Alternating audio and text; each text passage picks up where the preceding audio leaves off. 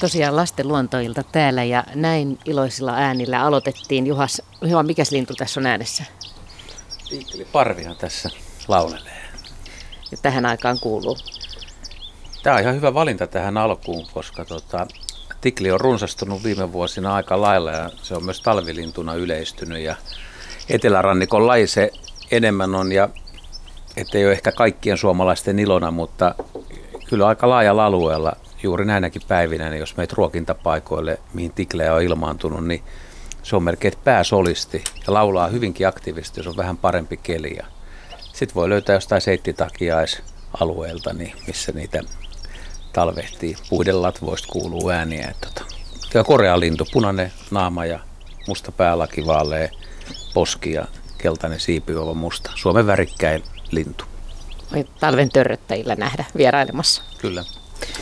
Hyvä. Täl- tällä lähdetään liikkeelle ja tosiaan lasten luontoilta tällä kertaa käynnistymässä. Paikalla on koko jengi, eli nisäkäs asiantuntijana Heidi Kinnunen, Jaakko Kulberi vastaa hyönteis, Ötökkä vastauksiin Juha Laaksonen lintuihin, Ari Saura kalat ja matelijat ja sitten Henry Väre kasvikysymyksiin. Ja minä olen Minna Pyykkö ja tänne voi tosiaan soittaa ja kysyä asiantuntijoilta, kertoa omia tarinoitaan. Puhelinnumero on 0203 17600.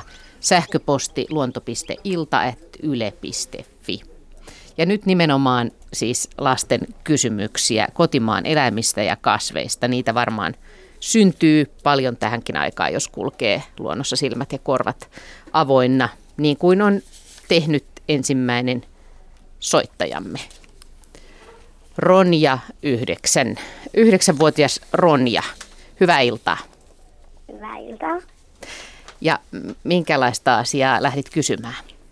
No kun me oltiin Ukin kanssa yhteen kerran mökillä, niin siellä oli räystä semmoinen pesä, mikä oli pyöreä. Joo. Minkälaista materiaalia se pesä oli?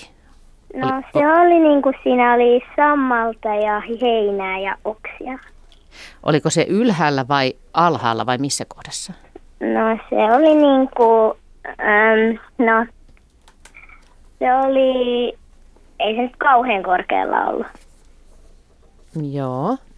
Ja osaatko yhtään sanoa, että minkä kokoinen suurin piirtein? Varmaan joku 10 senttiä. Ahaa. Hyvä kysymys. Ja kysymys on siis, että mikä eläin olisi voinut tämmöisen pesän tehdä? Joo. Joo. No kysellään, onko täällä kenelläkään käsitystä, että mikä se voisi olla? No nyt on no. kaikenlaisia vaihtoehtoja, eikö se ole Juha? Tässä on niin kuin lintu tai nisäkäs. Missä päin tämä mökki on?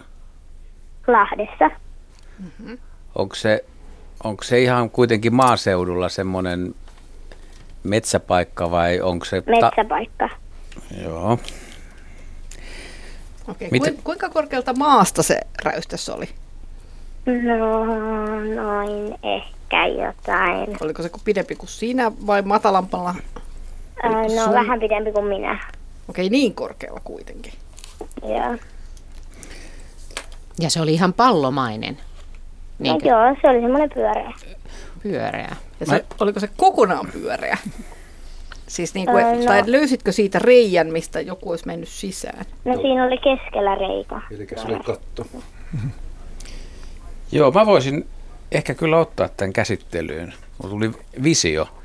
Siis pyöreä pesä, mikä olisi katorajassa, jos olisi taajama-alueella, eli kaupungeissa tai omakotitalojen kerrostalojen pihalla, niin se voisi olla varpunen tai pikkuvarpunen, joka voisi pesiä tuolla ja räystää rajassa. Mutta mitäs Raati sanoisi semmoista taas, tämä onkin hyvä havainto, jos tämä on tällainen, mutta joskus on löydetty peukaloisen pesiä rakennuksista ja toi voisi sopia jopa peukaloisenkin pesään. Tosin se heinän, heinästä mä en ole nyt ihan varma, että oliko se niinku ihan tämmöistä perusheinää? No se oli vähän niinku semmoista, niinku, semmoista äm, vähän paksumpaa heinää. Joo, ja sammalta kuitenkin siellä Joo. sisällä. Oliko se niinku maljamainen vai ihan, ihan siis niinku pyöreä pallo? Ihan niin kuin pallo. Oliko se siellä räystääs niin kuin ylhäälläkin? Näkyykö siinä mitään kulkuaukkoa tai mistä sinne mahdollisesti se kaveri, joka siellä asuttaja No. oli rakentanut, meni sisään? No, siinä oli keskellä reikä. Siinä sivussa niin kuin, vai? Joo. Joo. Jaa. Mä, mä ehdotan peukaloista. Henry katsoo mua silleen vähän, että mahtaako olla, mutta tota, ei heti tule muutakaan mieleen. Hyväksyn oikein mielellään peukaloisen, koska en mä pysty parempaa käsittämään. Eikä punarintakaan ole mahdoll- mahdoton, mutta tota, jotenkin mä oon, mä oon nähnyt muutamia kuvia näistä peukaloisen rakennuspesistä, mitkä on just tämmöisessä paikassa. Ja kuvaisi aika hyvin. Tämä on, tämä on tosi, tosi hieno havainto, siis hyvä havainto, poikkeuksellinen. Enkä ole itse koskaan löytänyt semmoista, mutta on kyllä käynyt katsomassa, kun kaverit on soittanut, meillä pesii peukaloita. Tämähän on epätyypillinen paikka tietysti peukaloisen pesäksi, että missä se normaalisti pesi. Joo, se on, se on kumminkin suojassa juurakoissa ja näin. Mutta mut Heidille kyllä vielä heitän, että jos se olisi joku nisäkäs, niin voisiko se, voisiko se olla kuitenkin? Ei Käy yksi nisäkäs mielessä, mutta on ehkä vähän väärässä paikassa kuitenkin. Et nisäkkäistä vaivaishiiri voisi tehdä ton tyyppisen pesän. Se on semmoinen suurin piirtein tennispallon kokoinen pyöreä, joka näyttää kyllä yleensä melkein suljetulta.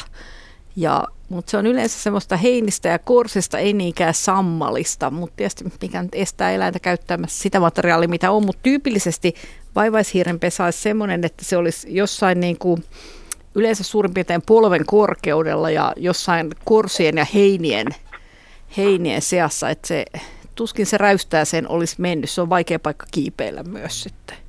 Mites metsähiiri? Mm, niin, olisiko se voinut käydä, mutta olisiko se ollut, niin, ehkä. Et vaivaishiiri on kyllä usein, niin kuin kuvasit, niin sehän on nimenomaan heinis ja se on puhdas heinäpesä, Niin on. että siellä ei ole taas sammalta Niin on. mun Ei, mielestä. ei.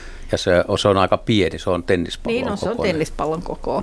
No kuinka iso sitten oravan pesä on? Se on sitten niin No kuin... oravapesä saattaa niin. olla jalkapallonkin kokoinen. Niin. Niin. Tietysti, ja sitten kesäsin ne ei välttämättä edes tee semmoista tiivistä pesää, että kesällä saattaa olla vaan semmoisia vähän makualustoja enemmänkin. Et kesällä se ei ole niin tarkkaa, että sen pesän tarvitsisi olla katollinen ja kunnollinen, vaan kesällä käy kaikenlaiset hökötykset. Oliko siinä pesässä muuten yhtään sulkaa? Näetkö, että siinä olisi ollut mahdollisesti linnun untuvia tai sulkaa? Ähm, en mä nähnyt. Te ette avanneet sitä tai se vaikutti siltä, että siellä ehkä asutaan vai? Joo.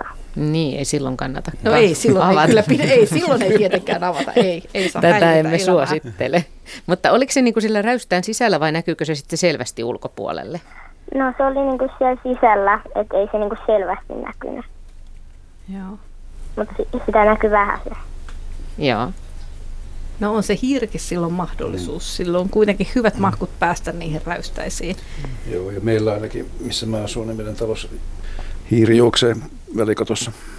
Mm. Ei sen tarvitse räystäitä pitkin mennäkään, se voi Ei. usein juosta talon pintaa pitkin. Joo, ja illalla Niin. kuulee, että menee nukkumaan, niin kiva ropinaa siinä.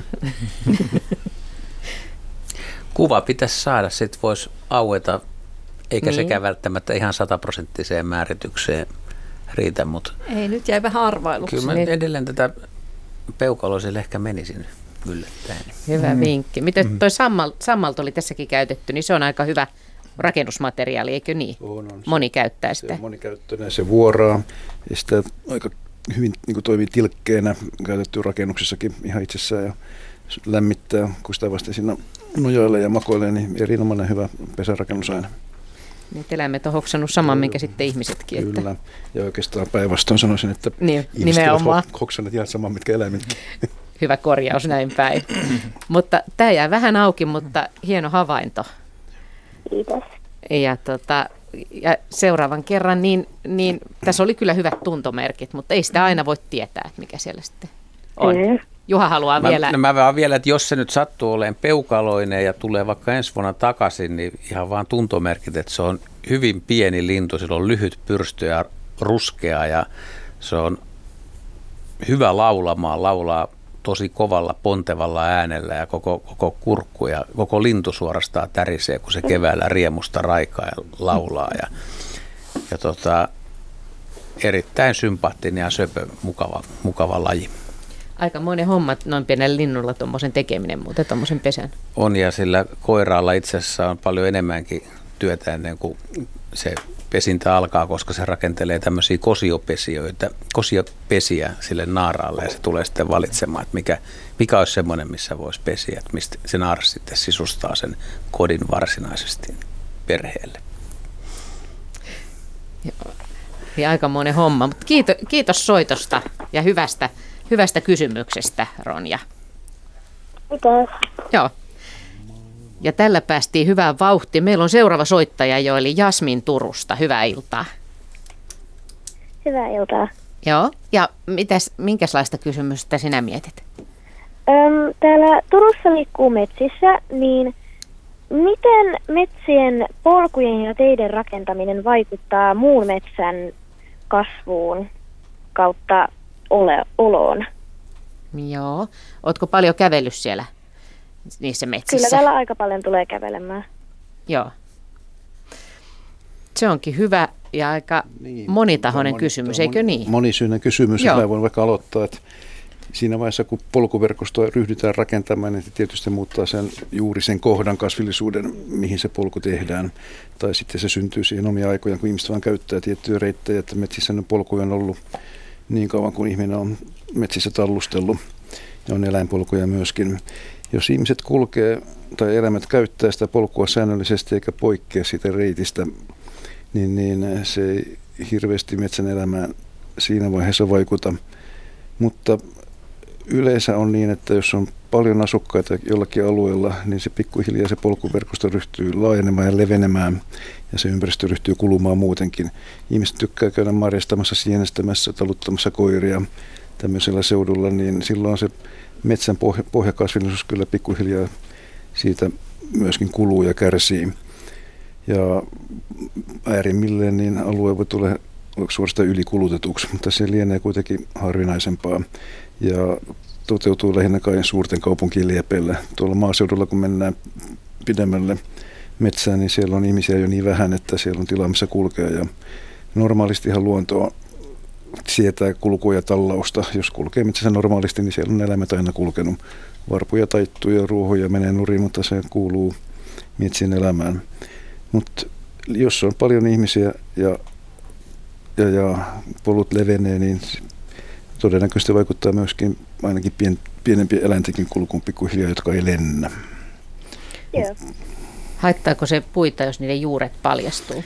No ajan kanssa sekin, että jos se maaperä ryhtyy kulumaan sillä lailla, että maa, maata lähtee liikkeelle, varsinkin rinnekohdissa tällaisissa, niin kyllähän sitä juuristokin tulee esille, mutta jos on isoja koukkaita puita, niin ei ne nyt ihan pienestä kyllä hätkähdä vielä. Että, että aika paljon pitää tapahtua. Tämä on hyvä kysymys. Jatketaan, eli Heidi. Niin, jos mä taas rivistä Joo. jatkan, niin, niin sittenhän kuitenkin käy niin etenkin semmoisissa taajamametsissä, jotka on kovin tallattuja ja kuluneita, että sitten kun sieltä mustikat ja varvut kuluu pois ja sinne syntyy semmoinen paljas maapeite, niin siellä on aika vähän suojaa enää pienille eläimille. Että kyllä kaikki jyrsijät ja yhtä lailla päästäiset, ne tuppaa katoamaan sellaisista paikoista, missä ei ole enää piilopaikkoja yksinkertaisesti. Että siellä ei ole elämää, ne on liian alttiita pedoille sitten. Joo. Ari. Joo. Mä sanoisin vielä tämmöiset alueet, tämmöiset ylänköalueet, jos on paljon avokalliota, joilla on mu- kasvanut Kyllä, esimerkiksi joo. palleron porojääkälä, niin sehän on erittäin herkkä. Et saattaa olla, että muutaman kerran kävelee semmoisen jääkälikön niin yli kuivana kesänä varsinkin, niin se murenee ja häipyy sieltä. Ja sen uudelleen kasvaminen Kestää todella kauan. Joo.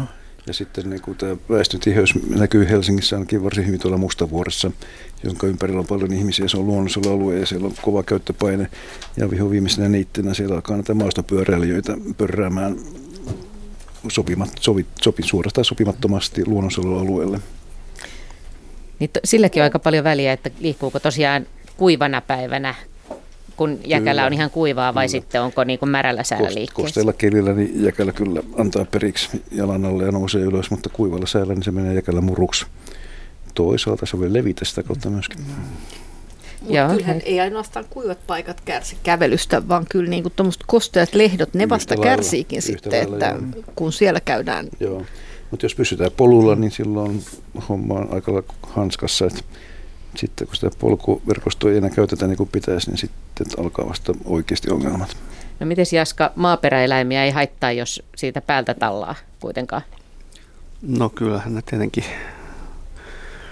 jos niiden päältä tallaa, niin menee littanaksi. Mutta periaatteessa esimerkiksi niin monet maakiitäiset ja mielellään käyttää öisin niitä, niitä tota polkuja ja metsäsittiäiset että tämmöiset, mikä tietysti on vähän hazardia välillä. Ja se mulla tuli myös mieleen noista koirista, että niiden tota, niin, pissottaminen jatkuvasti suurina määrinä, niin sillä on aika, aika karmea vaikutus, varsinkin jos sattuu olemaan jotain tämmöistä luontaisesti köyhempää maapohjaa kuin ketoa tai tämmöistä, niin se muuttaa hyvin nopeasti sen, sen sitten ihan, ihan suorasti koiran putkeksi. Tässä on ihan aiheesta sanonut nimensä se kasvi. Niin just tämä, nämä kerrannaisvaikutukset. Ja sitten tietysti kun Joo, nyt puhuttiin... Semmoisen neuvon voi niinku antaa Joo. siis koiran, koiran tota pissattajille, että päästäkää ne sitten sinne metsän puolelle, ei kaun- kauneimmille kukkakedoille. Kiitos. Ja sitten nyt tässä oli kysymys koski, että joko polkua tai sitten tavallaan tietä, niin sitten tietenkin kun tehdään ihan teitä, niin ne, se, se vaikutushan on sitten myös semmoinen, joka säteilee vielä ison. Mitä leveämpi tie, moottoritie, niin sitä suuremmat vaikutukset on tietylle eliölaistolle. Leviä kulkureitit estyy, rakennetaan hirviaitaa, niin tullaan ihan suurempien ongelmien eteen. Mm. Ja mitä tiheämpi verkosto, niin sitä Kyllä. enemmän sitten häiriötä. Mm. Ari, Mutta sitten jos ajattelee ihan tämmöisiä niin ulkoilureittejä, jotka on rakennettu esimerkiksi hie- hiekalla, tämmöisiä metsäpolkuja, niitähän kyllä aika monet eläimet, esimerkiksi ketut ja supikoirat, mäyrät, monet näitä eläimet käyttää sitten hyväkseen. Kyllä. Ja kun ne haluaa siirtyä esimerkiksi esimerkiksi metsässä paikasta toiseen, niin ne on aika näppäriä kulkuväyliä. Ja sitten jos ajatellaan ihan tämmöisiä metsäautoteitä, joita Suomessa on ristiin rastiin, niin esimerkiksi monet suurpedot, sudet ja ilvekset käyttää niitä kyllä varsinkin talvisaikaa hyvin mielellään etenemiseen ja paikasta Se toiseen on ihan totta, että, että helpompihan se on kulkea tallatulla mm, kuin umpihangessa. Ja samoin itse asiassa se näkee myös latuja pitkin liikkuu. liikkuu mä- esimerkiksi ketut paljon. Kylläkin on. eli aika, aika monenlaista ajatusta. Mitä Jasmi tuumaat näistä? No, se oli aika hyvä ja monimuotoinen vastaus. Todella. Monimuotoisuus kunniaan. Niin, Nimenomaan. Mutta oot, ootko miettinyt tätä paljon, kun siellä kävelet? No, välillä miettii, kun tuossa, meillä on kettuja tuossa lähistöllä, niin ne liikkuu siellä kalliolla ja sitten itse on siinä tiellä. Joo. Niin, Niin, että häiritseekö se niitä kettuja vai? Niin. Mm. Ke- Ketutkin tottuu ihmisiin kyllä yllättävän hyvin, että, että jos siinä enemmän ihmisiä liikkuu, niin mä sanoisin, että valtaosan ketuista niin kuin, ne on sellaisia koiraeläimiä, että niiden mielenterveys kestää yllättävän hyvin ihmisiä. Ja oikeastaan kaupungistahan tunnetaan kettujen pesiäkin yllättävän läheltä, esimerkiksi päiväkoteja, joissa on aikamoinen meno ja vilske. Niin kettu sietää, kettu sietää kyllä melua ja ihmisiä, jos sillä on vaan mahdollisuus vähän tarkkailla tilannetta ja ehkä sitten silloin joku sopiva pakoreitti mietittynä, jos tilanne uhkaa. Jaska, Mutta tuli semmoinen kanssa mieleen, että, että kun on rakennettu tuommoisia pikkuteitä ja polkuja, niin vaikkapa nyt esimerkiksi Espoossa ja Helsingissäkin, niin aika usein huomaa, että esimerkiksi ne, sitten kun siitä on sitä rakentamisesta vaikka 20-30 vuotta, niin esimerkiksi ne haavat, jotka kasvaa siinä polun vieressä tavallaan, niin kuin, johon vähän enemmän vettä kertyy ja niin poispäin, niin ne kasvaa suuremmiksi ja usein esimerkiksi liitooravien, niin pesäpuut on usein tämmöisissä paikoissa. Tikat tekee mieluummin kolonsa vähän semmoisen paikkaa, että ne näkee siitä pikkasen ympärille. Ja sitten samalla tavalla niin tietyt semmoiset, esimerkiksi vaikka, vaikkapa Ruissalossa, niin polkujen lähettyvillä, niin kun on jotain isoja tammia, niin nämä, nämä tievarsia polkujen vieressä olevat tammet, niin niissä on tämmöinen, niihin pääsee enemmän auringon valoa sen, sen tota niin, ää, niin kuin pienen avoimen aukon, minkä se tie muodostaa, niin sitä kautta. Ja ne on sitten mikroilmastoltaan edullisempia monille eteläisille, esimerkiksi hyö- hyönteislajeille, ja ne sillä tavalla muodostaa niin kuin monimuotoista niin kuin elinympäristöä tämän valaistuksen kautta myös. tuli tuosta ketusta vielä, että eikö ketut ole kuitenkin aika fiksuja myöskin, että ne saattaa nähdä, että, että vaikka Jasmin siellä retkeillessään, niin tajuaa, että että tosta ei ole vaaraa. Totta kai kettu oppii tuntemaan niitä tuttuja ihmisiä Joo. ja tietää, että voi katsoa, että tuo on lapsi. Olen ennenkin nähnyt sen mm. ja silloin tapana leikkiä tässä ja, ja se ei ehkä tuukkaa juuri siihen, missä kettu on. Tai osaa arvioida muuten vaan, miten nopeasti Jasmin liikkuu. Tietää olevansa nopeampi. Vaikka, vaikka Jasminkin varmaan nopea on, mutta kuitenkin. Hyvä, mutta kiitos, kiitos paljon soitosta ja hyvästä kysymyksistä. Kiitos. Joo. Lasten luontoilta siis hyvässä vauhdissa ja puhelinnumero, johon voi soittaa on 020317600. Ja täällä voi kysyä siis kotimaan eläimistä ja kasveista. Ja seuraavaksi siellä on jo langan päässä Tuukka. Moikka. Moikka. Mulla Joo, ja mitä? Mulla olisi tota, Joo. Kysy vaan. kysymys huuhkajasta. No niin. Ol...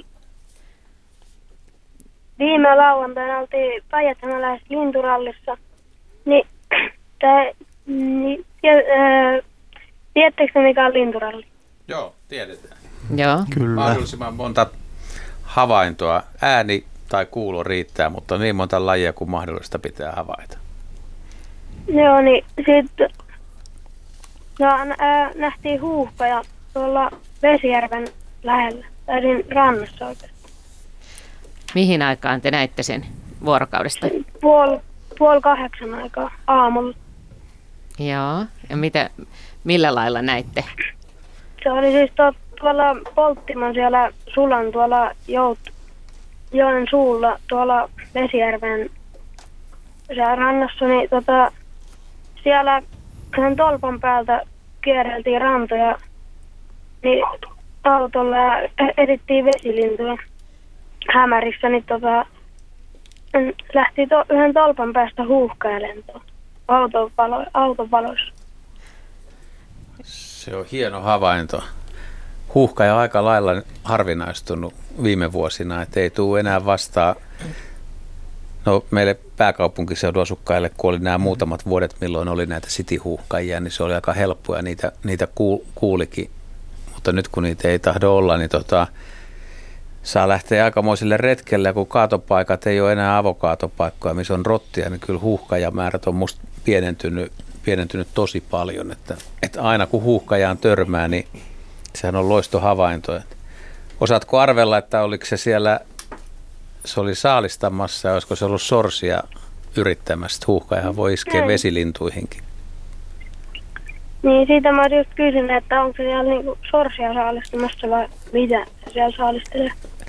No mä, mä veikkaan, että jos se on ollut siinä ja se on vesilintupaikka, niin tota, sehän syö, syö myyriä, rottia, oravia, jäniksiä, variksia, lokkeja, mutta myös sorsalintuja, nisäkkäitä, pienikokoisia nisäkkäitä. Ja nyt jos mä oikein muistan, tota, me aikoinaan kun me tehtiin tämä pubihuhkaja, joka, joka seikkaili Helsingissä, niin me kerättiin sen bubihuhkajan oksennuspallot Juhan Ekrussin kanssa ja annettiin Seppo Sulkovalle tutkittavaksi. Ja hän analysoi siitä oksennuspalloista sen, että mitä bubi oli syönyt, syönyt sitten viime aikoina. Ja siinä oli, siinä oli, oliko siinä kolme kania ja kahdeksan rottaa, mutta siinä oli myös sinisorsa ja kalalokki. Et se oli käynyt Töölönlahdelta todennäköisesti nappaamassa sinisorsan, että ja itse olen nähnyt aikoinaan, kun tunturipöllö saalisti Jurmossa niin sorsia. Että kyllä, ne, kyllä ne pöllöt saalistaa niitä, vaikka pöllö mielletään maaeläimeksi ja sitten sorsat, että sorsilla olisi muita uhkia, mutta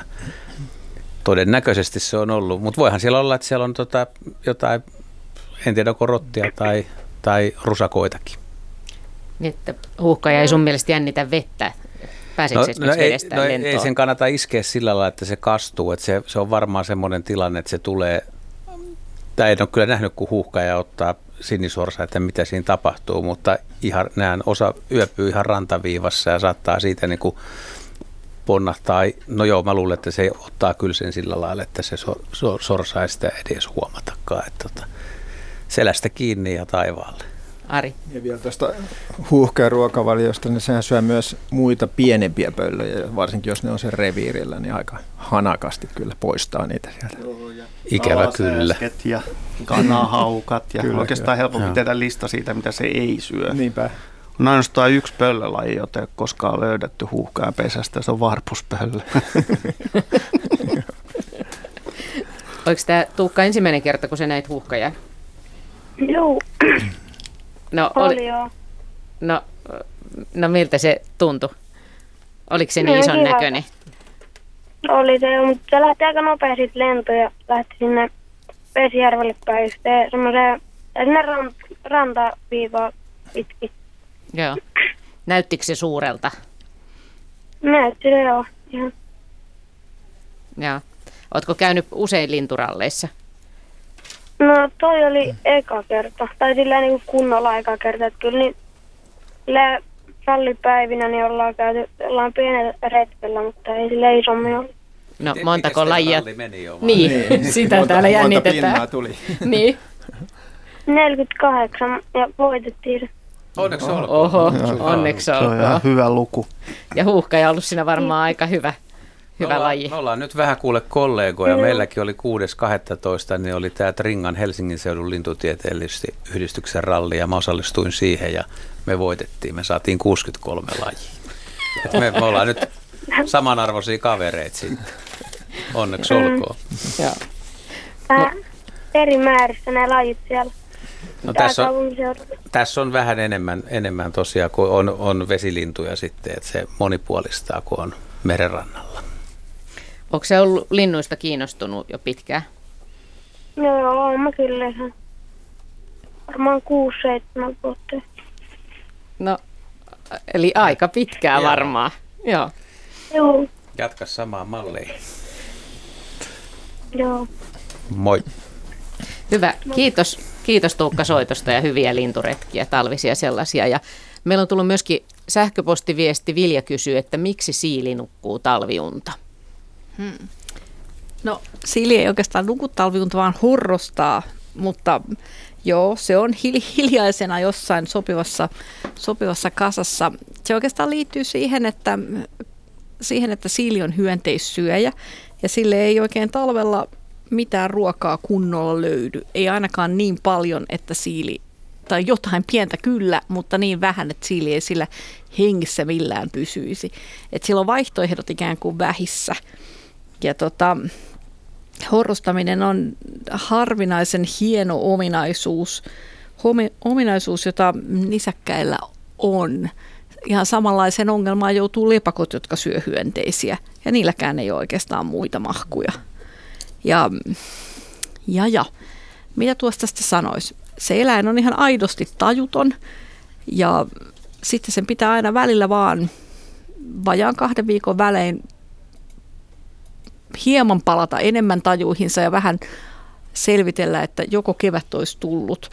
Ja koko ajan sitä rasvaa palaa ja ikään kuin se eläin pienenee siinä, se rasvan määrä ja polttoaine, millä se voi itseään pitää sen verran lämpöisenä, että se ei jäädy, vaan pysyy plussan puolella.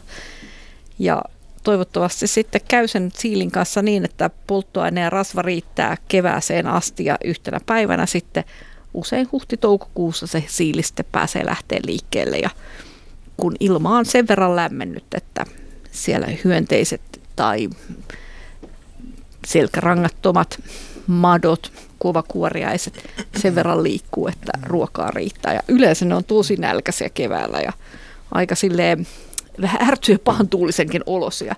Ja epäilemättä semmoinen paasto, paasto tekee pahaa. Kyllä. Ihan vi- viimeaikaiset havainnot itse asiassa myös on paljastaneet, että horroksen aikana niiltä eläimiltä katoaa muistoja. Että niiltä niinku, ikään kuin muistista palasia häviää. Ja ihmisen, ihmisen ja nisäkkäiden muistia muutenkin ymmärretään vähän huonosti, mutta tiedetään, että horros huonontaa sitä. Kysymys. Horrostaako siili myöskin levinneisyytensä eteläosissa? Ei, Joo. Mutta ne voi kuiva, kuiva horrostaa myös Joo. sitten sellaisissa maissa, jossa on niin kuivaa, esimerkiksi lähi että kuivana aikana voidaan pidättäytyä sitten ikään kuin elämästä. Joo. Niin noista hyönteissyöistä tuli mieleen ei päästäisi, että nehän on, ne pienimmät lajit on tosi pieniä, nehän ei horrosta. Ja niiden Ei. pitää pitää sitä elintoimintaa yllä läpi talven, niin niillä vasta kuulkaa homma on sillä vai, vaivaispäästäisellä. No se on Painaako se puolitoista kaksi grammaa ja sillä pitää niinku sen kokoisena pärjätä lämpimänä koko talvi. Joo. Et se on niinku aika rankka joutuu homma. kyllä juoksee siellä hangen alla Ja niin etsimään ruokaa. pitimiksi, Niin, mutta onneksi sitä niitä pikkuöttiäisiä siellä hangen alla kuitenkin jonkin verran mm. on, mutta semmoiselle puolikiloiselle sille niin ei enää tarpeeksi. Joo. Mutta kova duuni päästään siellä. Mutta tota, niin tosiaan sen voi kuvitella, että siilin on aika hankala tuolla hangessa tarpoa, eikä se pysty siellä sillä lailla. Eikä se siellä hangen allakaan oikein mahdu oikein liikkumaan. mahdu liikkumaan niin kuin päästäiset, mutta tosiaan hämmästyttävä kyllä toi päästäisten selviäminen, että yleensä mikään sieltä kevääseen selviää Juha Halulliselta. Niin mä ajattelin, että onko Raati koskaan tullut ajatelleeksi, että onko tuolla hangen alla samalla lailla vuorokauden aikoja kuin hangen päällä, että on kumminkin tasaisen hämärää ja pimeät, jos on paljon lunta, niin muuttaako se niin kuin eläinten käyt, käyttäytymistä niin kuin sen vuorokausirytmiikan osalta? Kyllä, ainakin hyönteisillä on, että, että tota niin, päivisin osa lajeista tulee tota niin, lämpimällä kelillä tai kun vaan on edes, varsinkin jos on aurinko, joka on huomattavasti tehokkaampaa kuin joku keskilämpötilavaihtelu, niin, niin ne tulee esimerkiksi paikoista, mistä niin kuin puiden, puiden ää, runkojen vierestä ja vaikka jonkun kata ja pensaan niin alaoksien alta, niin sieltä kömpii hyppyhäntästä ja mitä nyt milloinkin, lumikorentoja ja muita ja kaiken näköistä ludetta ja hämähäkkiä lähtee steppaamaan, steppaamaan sinne hanke, hangelle. Että osa laistosta, laistosta on yöaktiivisia.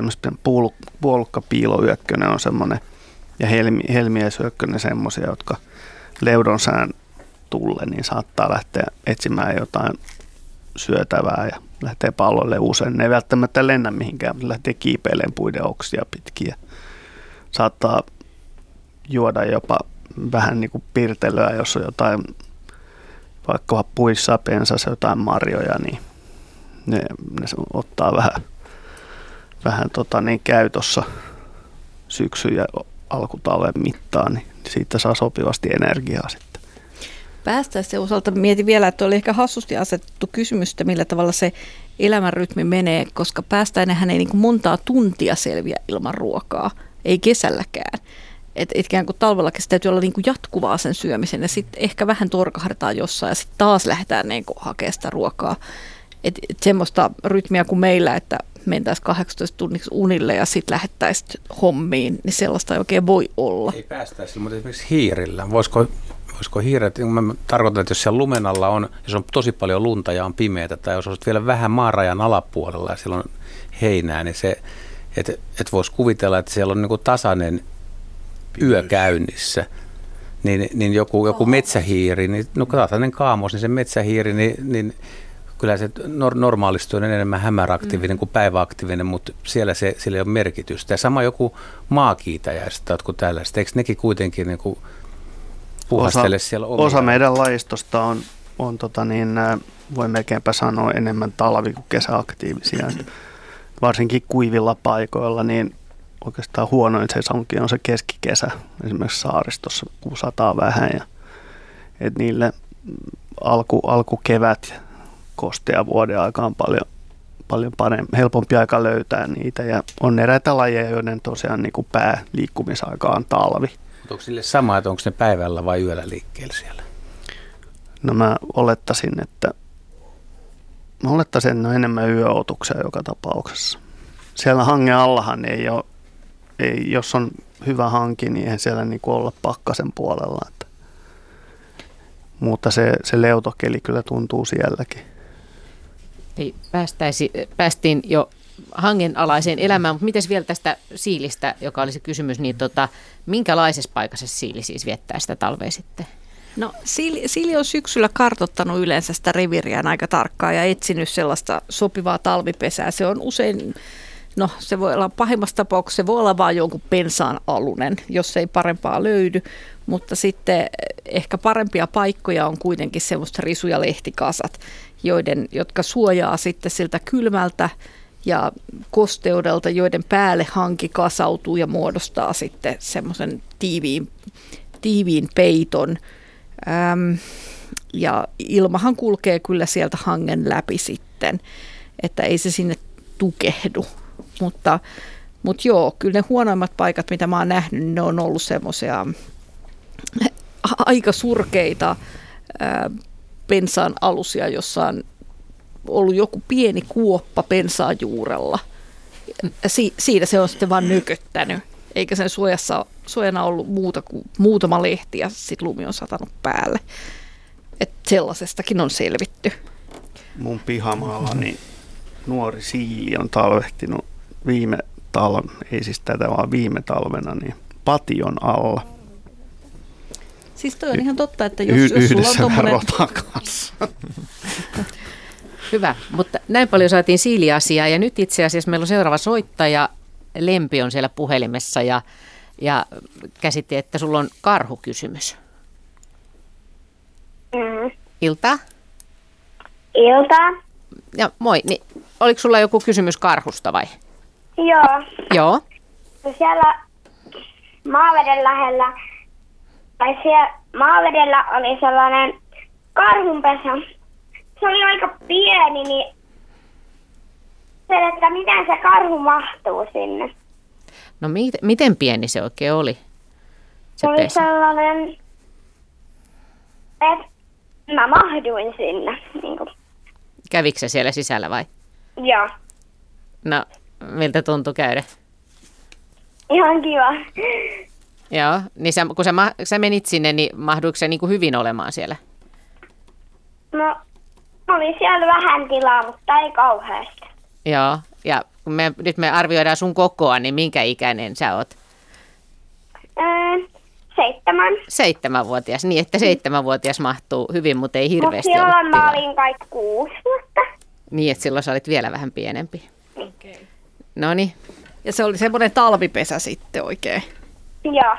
Joo. Miten, miten se emo ja, ja poikaset voi mahtua? No, se on kyllä hyvä kysymys munkin No. mielestä. sano muuta. Kyllä siellä aika, siis ne poikaset mielellään tulee vielä, ne voi kaksi ja puoli vuotiaanakin tulla vielä sinne äidin kanssa samaan. Et ne, on, ne on tosi pitkään siellä äidin kanssa mielellään, jos siellä ei ole seuraavan vuoden poikasia, kun ne karhut ei aina joka vuosi poikasia saa, niin sitä myöten ne edellisen vuoden poikaset voi edell- vielä tulla sinne äidin kanssa ja, ja tiedetään, että ne itse asiassa selviää siitä talvesta paremmin, jos ne menee sinne mamman kanssa nukkumaan.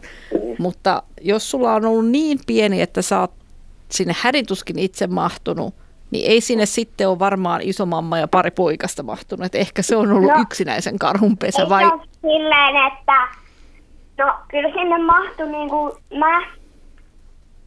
Sitten mun isosisko, joka oli silloin kahdeksan ehkä ja nyt se on yhdeksän. Ja sitten sellainen poika. Yksi itä, Itä-Siperian laika. Okei, ja sinne koirakin Okei. meni. No niin, Että kyllä oliko sitten ahdasta? No aika. Joo. Mutta ahdastahan siellä kuuluukin olla, koska se lämpö pysyy siellä niin mukavasti, kun yhdessä läjässä ollaan. Ja se on kyllä ihan talvinen niin kuin keino. Ihan samalla kuin jos meet äidin kanssa peiton alle, niin kyllä siellä lämmin tulee, kun on yhdessä läjässä yhden peiton alla oikein tiiviisti. Mm. Et ei, ei sen kuulukaan olla iso ja mukava. Sie- siellä ei jalotella. Kyllä Mutta tuo, eikö niitä niinku pitäisi kyllä mahtua si- siellä vähän liikkumaan? No kyllä siellä vähän mahtuu kiemurtelemaan, mutta vain vähän kiemurtelemaan.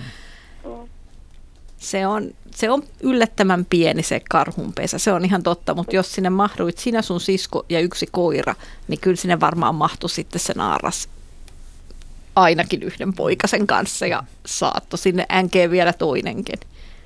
Mm. Se, se on hämmästyttävää, miten pieneen tilaan karhu itsensä sitten lopuksi viikkaa. Mä aina kanssa mietin tätä, että se ei ole samanlaista mukavaa nukkumista kuin ihmisellä on. Että, ja karhu on notkea niin kuin nuoret lapset. niin, en tiedä, lapset kyllä usein kiemurtelee paljon nukkuessaan ja nukkuu X ja Y, taipuu. vaikka missä mun Mutta muodossa. Selkä taipuu vielä, niin kuin karhullakin. Joo, joo. Ja luulisin jotenkin, että siinä puutuu, niin kuin, jos itse on tuommoisella sykkyrällä, niin... Mm. Niin, Mutta se horros Mm. ei ole ihan Se ei ole samanlainen sama. tila. Se ei ole sam- tai horros uni ei ole, tarviuni ei ole samanlainen tila kuin ihmisen uni. Vaikka ilmeisesti unta nekin saattaa nähdä siellä. Niin. Ja koira näkee unta, kun se liikkuu. Niin, oot sä nähnyt sen, kun koira näkee unta? Väpättääkö sillä tassut tai No, se liikkuu ja vähän väsättää muutenkin. Mm. Joo. Näyttääkö siltä, että se koira näkee hyviä vai painajaisia?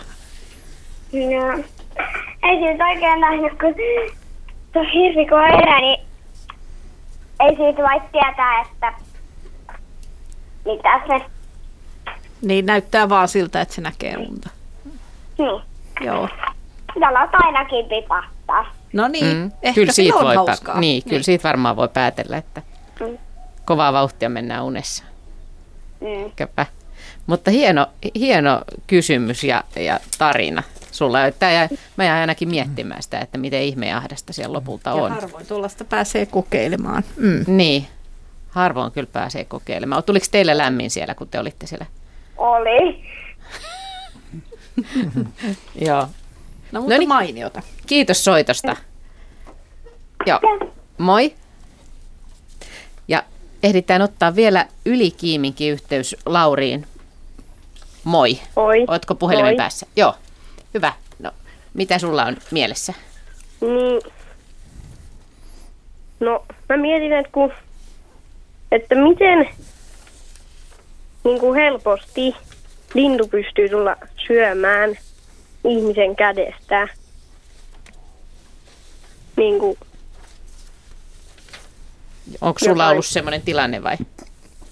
ei tai niin kuin, no, Mm? meillä on tuossa pihalla semmoinen, onks semmoinen, mihin laitetaan nyt linnunsiemeniä. Mm? Niin Joo. siinä ne on tullut aika lähelle silleen, tai mä oon ollut siinä aika lähellä, mutta ne on silti vaan mennyt siihen syömään niitä siemeniä. Joo. Niin mietitkö sä, että miksi ne ei pelkää ihmistä vai? Niitä, että pystyisikö ne mun niinku kädestä vaan syö. Niin, niin että miten ne saisi tulemaan kädelle vai? Joo. Joo. Se on hyvä pohdinta, että et, et, et kun tietyt linnut tietyillä paikoilla tosiaan tulee syömään ihmisten kädestä tai ei pelkää ihmistä tai luottaa ihmiseen. Tässä on vähän niin kuin kaksi semmoista, ei erilaista teoriaa, mutta lähestymistapaa. Toinen on se, että se, se lintu tosiaan tottuu ihmiseen, että jos sä siinä tarpeeksi ruokit niitä ja pyörit, niin joku, jotkut tiaiset varmasti kesyyntyy ja oppii tuntemaan ja luottamaan. Sitten ne tulee ja jonain päivänä, kun on ihan paikalla ja pitää siemeniä kädellä, niin ne varmasti tulee hakemaan sieltä kädeltä sen siemeneen. Aurinkokan siemenen tai pähkinä. Ja se tapahtuu siis sen kesyyntymisen kautta. Ja, ja eri lintuyksilöt on erilaisia. Toiset on rohkeampia kuin toiset, että, että toinen talitieden tulee helpommin kuin toinen ja joku talitienen ei tule välttämättä edes lopuksikaan, että se ei vaan käyttäydy silleen. Mutta sitten on toi, toinen semmoinen, että jos olisi vaikka pähkinä nakkeli sillä ruokinnalla, niin se nakkeli saattaisi tulla ihan suoraan siihen. Ja se ei ole kesyyntymistä, vaan se on se, että se ei oikein edes ymmärrä sitä ihmistä, se ei pelkää sitä, että se on peloton, että se ei välitä siitä ihmisestä, se ei koe sitä minkäänlaiseksi uhkatekijäksi. Ja jo pähkinä hakki voi olla ruokinnalla samanlainen, joskus se on hyvin, hyvin, hyvin peloton. Mutta tota, kyllä mä, kun miettii tässä, mitäköhän meidänkin joukkue, niin kyllä te varmaan aika montaa lintua olette syöttänyt mm. kädestä. Talitienen, sinitienen, kuustienen, töyhtötienen, sömötienen, kanadahanhi. Että kyllä niitä on Lapin tiainen. Lapin tintti, Tärkeintä- kuukkeli. Tärkeintähän siinä on rauhallinen, vaan että toistaa se monta kertaa eikä käyttäydy levottomasti. On hyvin rauhallinen siinä tilanteessa koko aika ja lintu huomaa, että tämä ei, kaveri ei nyt syöksy minun päin eikä tee mitään. Niin, niin silloin se lintu saa semmoisen luottamuksen, että se huomaa, että tuohon tyyppiin voi luottaa. Joo, Henry on ihan oikeassa. Rauhalliset, hitaat liikkeet ja yksi, mitä kannattaa välttää, on katsekontakti. Joo. Et, et lintua tai nisäkästä ei välttämättä kannata katsoa silmiin, vaan hieman ohi siinä ja ruokit vähän niin kuin vain vihkaa, pidät kättä siinä, että et olisi huomaavinaskaan, niin kyllä se sitten siitä onnistuu. Kannattaako olla samat vaatteet päällä aina? No, voi niistä jotain apua olla, mutta mä, mä luulen, että monet linnuista on kumminkin aika skarppeja sille, että ne, ne hahmottaa sen ihmisen jo kävelyn tai ryhdin tai semmoisen olemuksena habituksen, niin kuin lintuharrastaja sanoo. Tota. Tässä tietenkin on hyötyä siitä, että jos on sellaisella alueella, missä linnut on valmiiksi kesuja, missä paljon niitä ruokitaan, tai sitten niin kuin soittaja on nyt tuolla yli Kiimingistä, niin se on vähän eri tilanne ehkä sitten. Joo, mutta kyllä, se, kyllä sielläkin on hyvät lintulaudat. Olen, olen itsekin käynyt, kyllä, kyllä ne siellä, se, on, se voi olla vain, niin että eri alueilla eri, eri lajit käyttäytyy eri tavalla, että että kaupungeissa aikoinaan Seurasaaressa talia sinitiaiset tuli syömään kädestä, mutta hömöä silloin, kun niitä oli hömöjä töhtötiaisia, niin ne ei tullut. Mutta sitten maaseudulla taas niin saattoi, että ne käyttäytyi ja lapintiainen niin kuin Eri tavalla. Mm. Joo, Ari. Niin mä muistan, että joku vaan käytti tämmöistä strategiaa, että otti tota, pelkän lapasen tai rukkasen ja vei sen siihen ruokinnan lähelle ja laittoi siihen rukkaseen siis pähkinöitä. Ja sitten kun linnut tottu käymään sinne, niin sitten vaivihka meni itse istumaan sinne ja työnsi kätensä sinne rukkasen sisään. Niin ne tuli aivan automaattisesti sitten linnut siitä totutusta paikasta hakemaan sitten. Mutta totta kai sekin vaati sitä, että on rauhallinen ja ei heilu siinä eikä jahtaa näitä lintuja. Mutta nythän on itse asiassa hyvä mm. aika tämmöiseen, niin. että alkaisi niitä vähän totuttaa, niin kuin totuttaa koska talvi on edessä ja tai vasta alkamassa. Koska jos niin. seuraa ruokintapaikalla lintuja, niin nehän käyttäytyy sillä tavalla, että ne tulee tietyllä tavalla siihen. Eri yksilöt tietysti ehkä vähän eri lailla, mutta niillä on tietyt tavat, että ne hypätään heti tuo, ensin tuohon puun oksaan ja sitten ehkä tuohon aidan päälle ja siitä sitten siihen ruokintapaikalle. Ja ne toistaa sitä samaa aina. Ja sitten kun on tämmöinen tuttu, turvallinen rukkanen siinä, mistä saa niitä pähkinöitä, niin ei se nyt niin haittaa, vaikka siellä olisi käsi sisällä. Hyvä, eli, eli tätä voi ruveta kokeilemaan nyt siellä ja ilmoittele meille sitten seuraavaan luontoiltaan vaikka tuloksia, että, että miten onnistuu. Meillä kohta, kiitos soitosta Lauri, meillä kohta tulee merisää, eli, eli pidetään merisään mittainen tauko ja sitten jatketaan tätä lasten luontoiltaa. Meille voi tosiaan soittaa numeroon 0203 17600 ja tänne on tullutkin tosi hyviä, hyviä kysymyksiä sähköpostilla ja, ja on, on jo seuraavia puheluita odottamassa hetken kuluttua, mutta nyt siis merisäähän. Ja lasten luontoilta täällä käynnissä muutama minuutti ajan vielä ennen tasan uutisia. Ja tässä ehditään, mä sanon tämän puhelinnumeron, eli se on 0203 17600. Tähän voi soittaa ja sähköpostiosoite on luonto.ilta, että yle.fi. Sinne voi lähettää sähköpostitse kysymyksiä.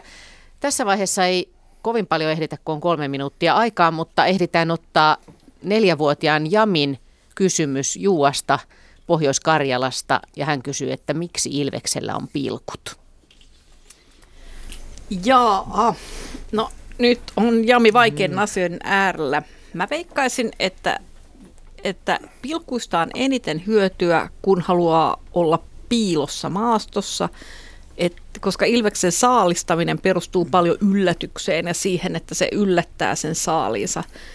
Ja jos Ilveksen ruokaa on usein jänikset tai rusakot tai sitten tämmöiset pienet kauriit, niin Ilveksen jekku on se, että se on ihan hiljaa ja paikallaan, melkein näkymätön ja siinä ne pilkut auttaa. Ja sitten viime tingassa nopea syöksy ja napataan saalis. Ja silloin pilkuista on apua. Joo, ja, ja Ilveshän metsästää metsässä mm. nimenomaan, eikä missään avoimilla paikoilla. Ja metsähän on sekä kesällä että talvella siellä on valojen ja varjojen leikkiä, että siellä on niin kuin monennäköistä tämmöistä niin kuin pilkullista se ympäristökin, niin siihen kyllä helposti sitten naamioituu Siinä tämmöisessä se katoaa paremmin kuin yksivärinen kyllä. eläin. Eh, Joha? Tunteeko ne ilvekset toisensa niiden pilkkujen perusteella? Mä luulen, siis joo, on totta, että jokaisella ilveksellä on erilainen kuviointi. Mm, mä luulen, että tämä on ihmiselle helpompaa tunnistaa ne pilkkujen perusteella ilvekset sen sijaan todennäköisesti hajut ja äänet ja monet muutkin asiat toimii sitten apuna siinä tunnistamisessa. Että se ei ole pelkistä pilkuista kiinni. Toki voihan sille ilveksellekin olla niistä apua ja syntyy tuntomerkki. Ja ilveksen, ilveksen levinnäisyys on kauhean laaja, että se väritys ja pilkullisuus sopii tietynlaisiin ympäristöihin vielä paremmin kuin meillä. Totta, mutta ne kuviot myös vaihtelee Joo. kovasti. Mutta onko se sama asia kuin, että miksi tiikerillä on raidat? Sukua samalle asialle, joo. Se piileskelee siellä jossakin Se katoaa Sinne. Joo. joo. Itse asiassa tämä liittyy moniin kissaeläimiin ja paljon paljon muuden isommalla tavalla kuin tässä ehtii käsitelläkään. Koska niin, meillä leijonan pennuthan niin. on täplikkäitä ja aikuiset taas ei. Mm. Joku syy siihenkin varmaan, joka liittyy No se on varmaan sen hahmon hajoitus joko sitten täplillä tai, tai juovilla. Tämä oli erittäin hyvä kysymys ja tästä me voidaan puhua vähän toisellakin tunnilla, että mitä muita keinoja on, millä eläimet pystyy naamioitumaan Suomenkin luonnossa, mutta nyt seuraavaksi uutiset ja numero 020317600, niin siihen voi tällä välillä soittaa esimerkiksi ja kysyä. Ja lastenluontoilta jatkaa tästä toisen tunnin ajan ja täällä, tällä kertaa siis lasten kysymyksiä kotimaan eläimistä ja kasveista. Niitä voi kysyä Puhelinnumero tänne on 0203 17600 tai sitten voi lähettää sähköpostikysymyksiä luonto.ilta.yle.fi. Ja kuvallisiakin kysymyksiä muutamia tullut, että otetaan hetken kuluttua niitä, mutta meillä on nyt siellä langan päässä Kosma Heinävedeltä. Ilta. Moi, ootko Kosma siellä? Tai ehkä hetken kuluttua. Eli sitten otetaan siinä tapauksessa ää, kuvallinen kysymys, eli, eli tämä on tässä, mm, sulla on Ari tämä edessäsi myöskin. Ää, olin syyskuussa järven rannassa leikkimässä, kun rantakiven alta kiemurteli esiin kastemato ja sen perässä toinen mato. Tämä onkin aika jännittävä. Kastemato yritti pakoon, mutta musta mato oli siinä kiinni. Syökö se kastematoja vai mitä ihmettä kuvassa tapahtuu? Ja kun katsotaan tätä kuvaa, niin siltä todellakin näyttää. Ja tän on lähettänyt Aatos Huhtiniemi, yhdeksänvuotias Laukaasta. Joo, tosi, tosi mielenkiintoinen tapahtuma. Siinä on tosiaan kaksi matoa peräkkäin, jotka on eri lajia. Ja siinä on saalis ja saalistaja kyllä. Ja tämä tota, saalistaja on juotikas ja tuosta niin kuin tuosta tuommoisesta sanotaan niin sanotusti yleisvaikutelmasta päätellen se voisi olla vaikka lampijuotikas, joka on aika yleinen matalissa rantavesissä elävä, elävä juotikas ja se on peto siis. Yleensä se syö kotiloita, mutta se syö myös matoja, mutta se on vesieläin, että sehän tota, saalistaa siellä vedessä. Ja minkä takia on sitten kuivilla tässä, niin se on se hämmästyksen aihe, mutta myöskin tämä liero, mikä tässä, niin se on luultavasti öö, onko se nyt suomalaiset nimeltä lampiliero? Lampiliero se taitaa olla. Ei vaan rantaliero, joo. Lampi, juotikas ja rantaliero tässä peräkkäin. Onko ja, se rannassa yleensä? Öö, tämä rantaliero on myös vesieläin. Se on kaiketi ainoa näistä meidän lieroista, niitähän on toista kymmentä, meillä on eri lajeja, niin semmoinen, joka viettää niin kuin elämänsä vedessä. Ja tota, nämähän on semmoisia harvasukamatoja, että näillä on karhea toi peräpää ja se lampijuotikas on kyllä iskenyt ihan oikeaan päähän, koska se on helppo pitää kiinni tuosta karheasta peräpäästä.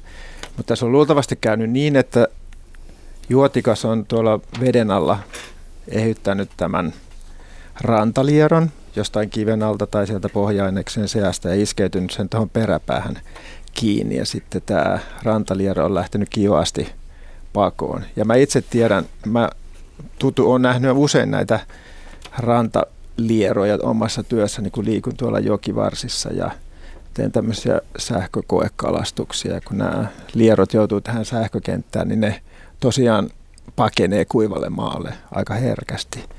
Ja otaksuisin, että tässä on käynyt niin, että se itse kiinniotto on tapahtunut tuolla veden alla tai jossain veden alla olevan kiven alla. Ja sitten kun tämä liero on havainnut, että nyt on aika tukalat paikat ja täytyy tästä yrittää paeta, niin se on painut maalle ja sitten vetänyt tämän lampijuotikkaan perässään. Tämä kuva on nähtävissä siis yle.fi kautta luonto täältä nettisivuilta ja, ja tota, tässä tekstissä sanottiinkin, että rantakiven alta. Eli tässä varmaan Joo. vaikka kuvassa ei näy vettä, niin vesi on siinä, siinä ihan on vieressä. vesi varmaan lähellä, mutta että tämä juotikas ei kyllä pitkiä aikoja eikä tämä lierokaan pitkiä aikoja kuivalla maalla pärjää. Mutta toi on niinku toi koko ero on niinku aika hämmästyttävä. Joo, tässä on nyt niin. kyllä haukattu aika isoa palaa. Veikkaisin, että sanoa. tässä nyt menee niinku useampi päiväkin sulatellessa tätä suupalaa. Mutta sä luulet, että se kuitenkin ton niinku voi no, Mutta se kyllä edellyttää, että juotikas pääsee veteen tuon saalinsa kanssa. Et jos tämä liero vetää sen pitkälle kuivalle maalle, niille käy todennäköisesti molemmille vähän höplästi, mutta vedessä tämä juotikas kyllä pystyy tekemään niin, että se tavallaan sulattaa sitä mukaan sitä saalistaan, kun se nielee. Eihän se tuommoista lieroa pysty kokonaisena nielasemaan. Sehän on ihan mahdottomuus, mutta että vähitellen. Mutta se edellyttäisi kyllä sen, että tämä liero menehtyisi eikä jatkuvasti rimpuilisi siinä syödessä vastaan. Että tämä näyttää aika epätoivoiselta tämä tilanne. Ainakin tämän, no ainakin tämän juotikkaan kannalta. tai kumman kannalta? No, no ehkä juotikkaan kannalta. Lierollahan on se mahdollisuus, että se katkeaa tuossa jossain taistelun tiimelyksessä ja sehän kyllä selviää siitä, vaikka siltä puuttuisi pieni pätkä tuolta peräpäästä, koska se on nyt tuossa niin sanotussa häntäpäässä kiinni ja toi pääpää on vielä vapaana. Saattaa olla, joo. Mm. Niin, että Lierolle olisi tavallaan onnekkaampi, kun se katkeeskin tuosta ja sitten niin, se, se voisi jatkaa Se olisi ehkä molemmille paras, paras ratkaisu, että juotikas ei tukehtuisi siihen mahdottomaan suupalansa ja lierokin sitten pääsisi se, siitä ehi, lähes ehjin nahoin. Se kasvattaisi sitten oman uuden vähän lyhyemmän pyrstön tilalle, jos tästä nyt sattuisi katkeamaan. Tai. Mutta onko se itse päässyt näkemään tämmöistä tilannetta, mikä Aatos tässä siis, lähettää? Siis kyllä mä oon nähnyt, että juotikkaat syö aika isoja suupaloja. Ne tavallaan niin kuin kiertyy sen suunsa kanssa sen saaliin ympärille ja, ja pystyy niin kuin itsensä kokoisia, lähes itsensä kokoisia saaliseläimiä nielemään, mutta tämä nyt näyttää kyllä aika mahdottomalta. suoraan sanoen. Mutta hieno kysymys ja, ja hieno kuva ja se löytyy tosiaan yle.fi kautta luonto sivuilta. Ja nyt meillä taitaa olla Kosma siellä puhelimen päässä. Hei, täällä Kosma. Joo. Hei. Ja minkälainen Hei. kysymys sulla on? Että äh, tuliko minun kuva sinne, lähetin äh, äh, toukohärästä kuvan. Toukohärästä? Jaa. Katsotaan, täytyy katsoa, että onko se nyt tullut tänne. Minkälainen kysymys sulla on toukohärästä? Me että etsitään onko samalla se sinitoukohärtä vai toi iso toukohärtä? No, Jaska, minkälaisia toukohärkiä on olemassa? Ja mikä on toukohärkä? Toukohärkä, toukohärkä on sellainen ö, koppakuoriain. Hyvä, sulla olikin tietoa. Mutta niitä on siis monenlaisia. Meillä on Suomessa kolme lajia näitä toukohärän näiden, näiden tämän tyyppisiä lajeja ja sitten neljäs laji, joka, joka on punamusta ja niin kuin ulkonäöltään aika erinäköinen. Ja tosiaan iso toukohärkä, se taisi olla jo, oliko se peräti hävinneeksi julistettu vai kriittisesti uhanalainen, mutta sitä on nyt tässä viime viimeisen kymmenen vuoden aikana ruvennut löytymään aika laajaltakin etelä, et, ympäri Etelä-Suomea. Ja se on väriltään mustempi, mustempi kuin tämä, tämä sinitoukoharkä, mikä tietysti voi nimestäkin hieman päätellä, mutta, mutta siinäkin on kyllä hieman tämmöistä sinertävää kiiltoa. Löytyy, muuten... Löytyykö sitä kuvaa no, me sieltä? Löydettiin, löydettiin sun viesti, mutta siinä ei näy sitä kuvaa. Viesti löytyi, mutta kuva ei ole jostain syystä tullut siihen. Me laitettiin se erikseen. Okei, etitään vielä, mutta kuvaile mi- vähän, että miltä se näytti. Mi- se oli sellainen äh, mm, aika pitkä ja sellainen äh, laiha, aika laihan näköinen. Ja paksu takamus. No se kuulostaa No Touko Härillä on oikeastaan kaikilla vähän paksu takamus, mutta jos on tosi pitkä, niin sitten se on varmaan ollut naaras yksilö. Näyttikö se mustalta vai siniseltä? Sinisen ja mustan kirjava. Okei. Okay. Kuulostaisi näin, näin ensikuulemalta ehkä enemmän sinitouko härältä sitten. Minkälainen tämä paikka oli, mistä sä löysit se ja mihin aikaa kevättä se oli? Se oli äh, tiellä tiellä kävelemässä. No minkälaista metsää siinä oli ympärillä? Tai... Öö, hakattua. No niinhän se ikävä, ikävä kyllä usein nykyään on. Oliko se tota, niinku, semmoista kuivaa, kuivaa mäntymetsää ollut sitten vai? Siinä oli kuusi ja oli vähän mäntyjä ja vettä oli lähellä. Jaha, joo, aika monipuolista siis. Joo, toi on toi iso toukohärkä, niin se on ehkä keskittynyt enemmän semmoiselle harjualueelle, missä on niin kuin tiedetään, että on lä- hyvin lämpimiä elinympäristöjä. Ja mä itse esimerkiksi löytänyt sen sen kerran tuolta Hausjärven Ryttylästä, joka on vanha tämmöinen hiekkakuoppa-alue. Ja siitä on kuitenkin tavattu aika monesta, monesta paikkaa tota niin, salpausselkien näitä eteläisiä harjualueita ja semmoisilta paikoilta. Tämä ihan mahdoton sekään on. Mutta sinitoukaharka on aika, aika yleinen, yleinen laji Suomessa laajalti ja se vaatii oikeastaan sitä, että aurinkoisella säällä keväällä kävelee niin, että katselee eteensä eikä, eikä vaan haahuile silmät taivasta kohde. Että se on joka tapauksessa tosi hyvä löytö, että sä oot spotannut tämmöisen toukohärän. Se on ihan klassikko kuoriaisia. Haistoitko miltä tuoksu? En. Olisi kannattanut, se tuoksu tosi pahalle. Ja sitten, sitten ne söivät leinikkiä ja raidan ö, kukkia.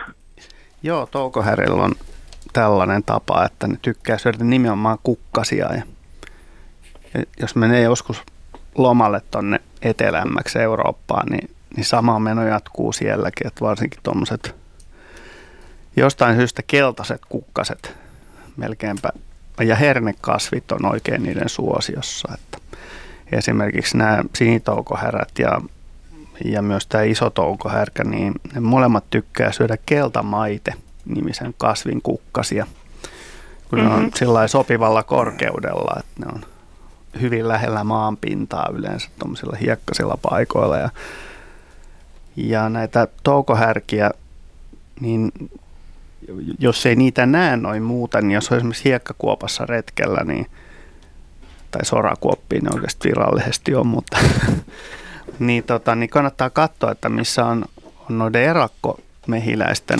pesimä, sen pesimäpaikkoja, sellaisia mehiläisen mentäviä reikiä hiekkapenkereillä aurinkoisilla paikoilla. Ja, ja nämä on ne otukset, joiden pesissä nämä lisääntyy, nämä toukoherät.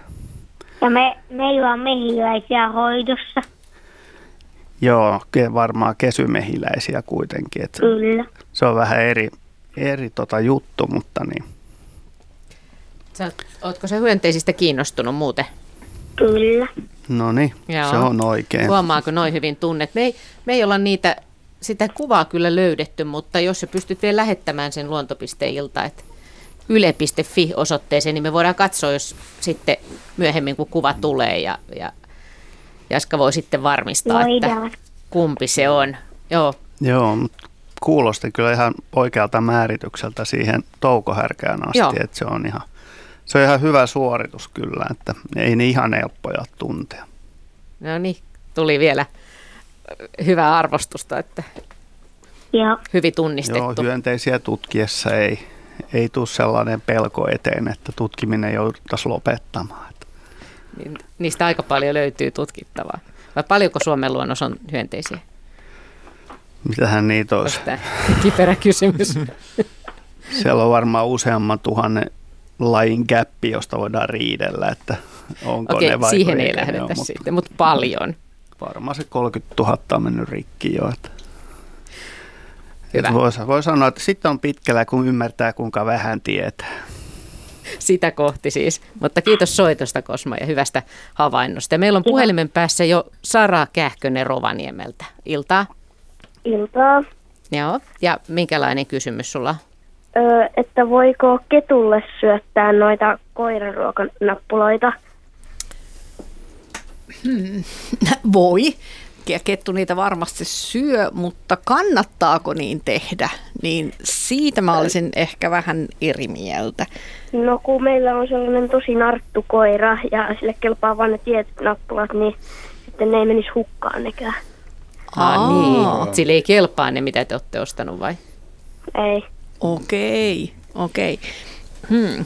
No. Toi kettujen kesyttäminen on vähän... Mutta ne loppuu kesken sitten aika nopeasti. No ne loppuu aika nopeasti kesken, se on varmaan totta.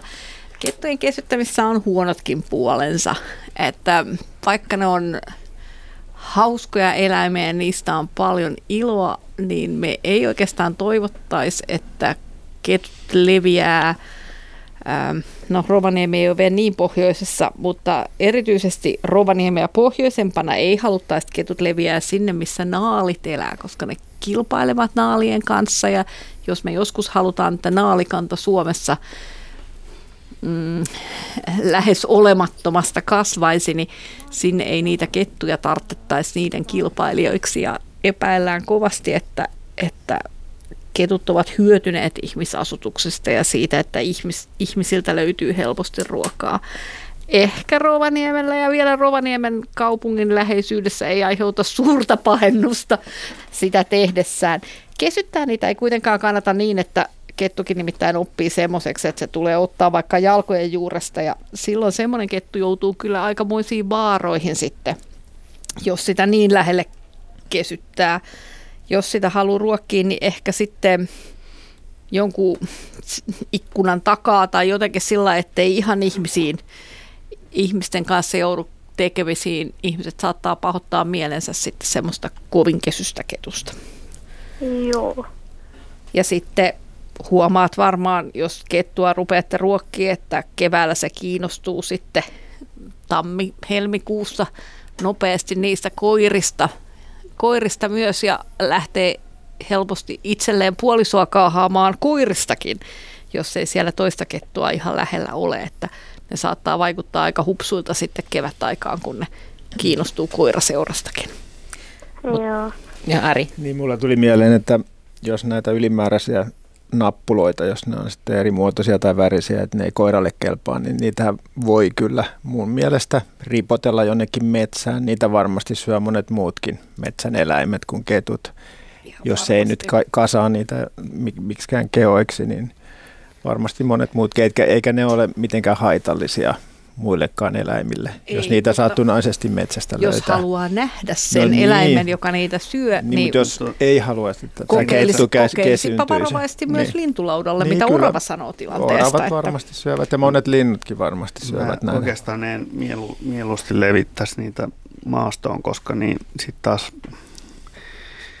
koiran omistajat ei välttämättä niin, ilahdu siitä, että ne näkee, että no niin, nyt se söi jotain. Niin, sitten siinä voi narsk, narsk, se kuuluu ja sitten ne on huolissa, että onkohan tässä nyt joku myrkytetty mm. nappula tai kun semmoistakin jotkut tyhmät ihmiset tekee. Että niin, siinä on se, ne, niin se, se huolestuttaa sitten näitä, näitä koiranomistajia, jos et löytyy niin useampia nappuloita sieltä täältä. Niin. Ehkä me kuitenkin voidaan antaa semmoinen, semmoinen lupa, että kettua voi siellä omassa pihassa vaivihkaa vähän ruokkia, mm. jos ei, jos ei älyttömyyksiin sorru. Ja kannattaa sitä ruokaa ehkä jonnekin muuallekin kokeilla. Mm, tai jos naapur, naapurissa on vähän vähemmän nirsokoira, joka sitten söi sitä, näitä muita nappuloita. No. jos tämä on tämä yksi pussi, joka ei nyt koiralle kelpaa. Mm. Niin. Ehkä ne on parasta syöttää itse asiassa jollekin toiselle koiralle. Mutta vastaus oli, että syö kettu. kettu syö ihan varmasti ja voi niitä tarjota oravallekin. Ja, ja maalikin varmaan söisi. Mm. Ja hyvä kysymys, johon tulikin monen näköistä näkökulmaa, niin kuin usein tuppaa tulemaan näissä luontokysymyksissä. Mm, hyvä. Kiitos. Kiitos soitosta sulle. Otetaan väliin sähköpostikysymys. Eli Oliver viisi vuotta on kysynyt kaksi kysymystä. Molemmat aika jänniä. Miten linnut rakentaa pesiä, kun niillä ei ole käsiä? Juha. Niin, se, onkin taita, tait, taitavuuskysymys, että tota, pitää osata käyttää nokkaa ja kuitenkin jalkoja. Kyllä, kyllä se on noka ja jalkojen yhteistyötä. Että tota, suomalaisista linnuista nyt, meiltä löytyy muutama semmoinen huipputaitava rakentaja. Esimerkiksi pyrstötienen tekee tosi hienon pesän ja pussitienen, mikä on harvinainen, tekee komeen, komeen pesän – kutomatyylillä, mutta kyllä no ihan niin kuin sanotaan vaikka kuin harakan pesä, niin, niin sitä haukutaan, että se on kuin harakan pesä, mutta se on mitä taitavimmin tehty risulinna, missä on vielä katto ja hyvä sisäänkäynti ja suojainen paikka ja hyvin sieltä vuorattu sisältä, että, että kynsissä tai nokassa tuodaan, tuodaan noksia ja semmoista materiaalia ja sitten tota, sit sitä vaan asetellaan paikalle, että – kyllä kun jotain isoa petolinnunkin pesää katsoo, siis kanahaukan tai maakotkan pesil, kun on käynyt, miten valtavia oksia siellä on ja miten, miten tiiviisti ne on saanut sen yhteen ja semmoinen painava, monta sataa kiloa painava vanha pesä, niin kyllä pitää hämmästellä, että millä ne on niin oikeasti pystynyt laittamaan ne sitomaan tai sillä lailla niin kuin lomittain. Ja sitten toisaalta niin taas vaikka kertot, jotka tekee heinistä pesiä, niin miten taitavasti ne sen heinät asettelee ja tiaiset pöntössä, niin nokassaan ne tuo materiaalia ja tekee eka sammalpohjan ja sitten siihen rupeaa heinää, tulee no vähän sulkia voi tulla jäkälää. Että kyllä se hyvä kysymys ja pitää vaan seurata, että miten se miten se tehdään. mutta. Itse asiassa tarvitaan siipiäkin materiaalin kuljettamiseen ja sehän usein tekee sen rajoituksen, että minkä kokoinen se pesämateriaali voi olla, että kuinka paljon siivet kantaa. Niin, Esimerkiksi kotka kun vie jonkun semmoisen kelon palan sinne tai kelon oksan sinne pesäänsä, niin ei se ihan tolkuttoman iso palanen voi olla, että se riippuu siitä, että minkälaista pystyy kuljettamaan. Joo, näin on, että ei, ei voi liian isoja tavaroita ottaa.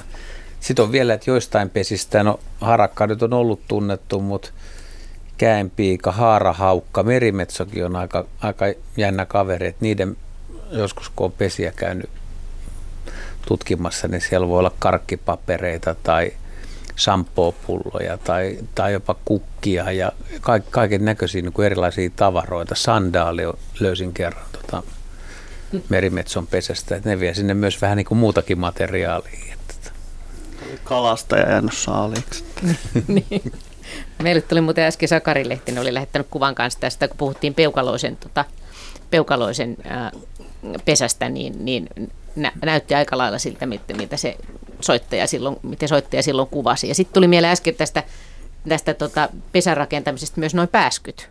Et miten pääskyt Joo, rakentaa? Sylkeä ja savea käytetään. Siis on, linnut käyttävät tosi monta eri materiaalia pesärakennukseen, mutta siis siinä nyt tulee sit, sitä omaa kieritettä mukaan, mutta siis nokka ja jalat on kyllä aika tärkeä. Nokka on kaikkein tärkeä. Hämäkin seitti. Pussitiainen Kyllä, joo. No montaks ei sitä pysty arvioimaan, että kuinka pitkä aika tai montako sataa kertaa pitää linnun käydä rakent- hakea materiaalia? Mä en nyt muista, muista, mutta on noista haarapääskystäkin tai räystäspääskystä laskettu, että kuinka monta nokallista sen pitää tuoda sitä savea sinne. Se oli joku 1500 kertaa muistaakseni. En muista tarkkaan, mutta, mutta sen verran pystyy kertoa, että se pesän rakentaminen, niin, niin eri yksilöillä kestää, siis jos puhutaan vaikka samasta lajista, vaikkapa räkättirastas, niin siihen voi mennä viikko tai siihen voi mennä kaksi päivää että jos on hätätilanne ja pitää tosi nopeasti rakentaa, niin näistä on sellaisia esimerkkejä, että ihmiset on kertonut, että he, heillä on ollut polkupyörän siinä telineessä korissa, niin se on ollut edellispäivänä tyhjä ja seuraavana päivänä siinä on pesä. Ja joskus taitaa olla jopa niin kuin melkein munakin seuraavana päivänä. Että se on niin kuin rakennettu vuorokaudessa tai kahdessa vuorokaudessa. Ja sitten taas silloin, kun se pesintä käynnistyy, niin ne saattaa rakentaa sitä aika, aika pitkään. Että joku tinttikin voi tehdä sitä pesää niin kuin viikon puolitoista, että sehän rakentaa sitä huolella, jos on kylmä, kylmät ilmat ja kylmää, niin ne vaan jatkaa sitä rakennusta ja jos vaikka niin kuin keli lämpenee hyvin ja alkaa semmoinen pesimävire on tosi voimakas, niin ne nopeuttaa sitä. Ja sitten jotkut linnuthan rakentaa, niin kun pitää huolta pesistä, niin kuin korpitkin, niin jo tammikuussa ne vie sinne, että ne, se on monivuotinen se pesäpaikka, että se kestää monta vuotta, kun rakentaa kunnon linna. Kunnon linna. Meillä on jo seuraava soittaja valmiina, mutta tässä oli Oliverilla vielä toinen kysymys, eli miten madot pystyy ryömimään? No madot on, useimmat madot on nivelmatoja, eli ne koostuu tämmöisistä nivelistä, joita ne pystyy niin kuin venyttämään ja supistamaan – ja sitten kun ne vähän eri tahtiin näitä eri kohdassa olevia niveliä venyttää ja supistaa, niin sillä tavalla tapahtuu se tavallaan tämmöistä haitariliikettä. Se on oikeastaan aika niin kuin järkeenkäyvää etenemistä ilman jalkoja. Hyvä. Puhelinnumero, johon voi soittaa tänne lastenluontoiltaan 0203 17600. Tässä on vielä hyvää lähetysaikaa jäljellä puolisen tuntia. Ja tähän numeroon on soittanut Marin ja Valkealasta. Iltaa. Hei. Hei. Ja minkälainen kysymys sulla on? Niin kun talvisinhan jotkut linnut menee hankeen nukkumaan, että niille tulee lämmin. Mutta lumihan on vain jäätynyttä vettä ja niiden lintujen ruumis pitää olla pikkusen lämpöä, niin eikö se lume, lume, lumi niin kuin sitten sulaa ja miten niille ei sitten tule kylmä siellä? Haluatko Sari ottaa No jos mä aloitan kiepistä? tästä.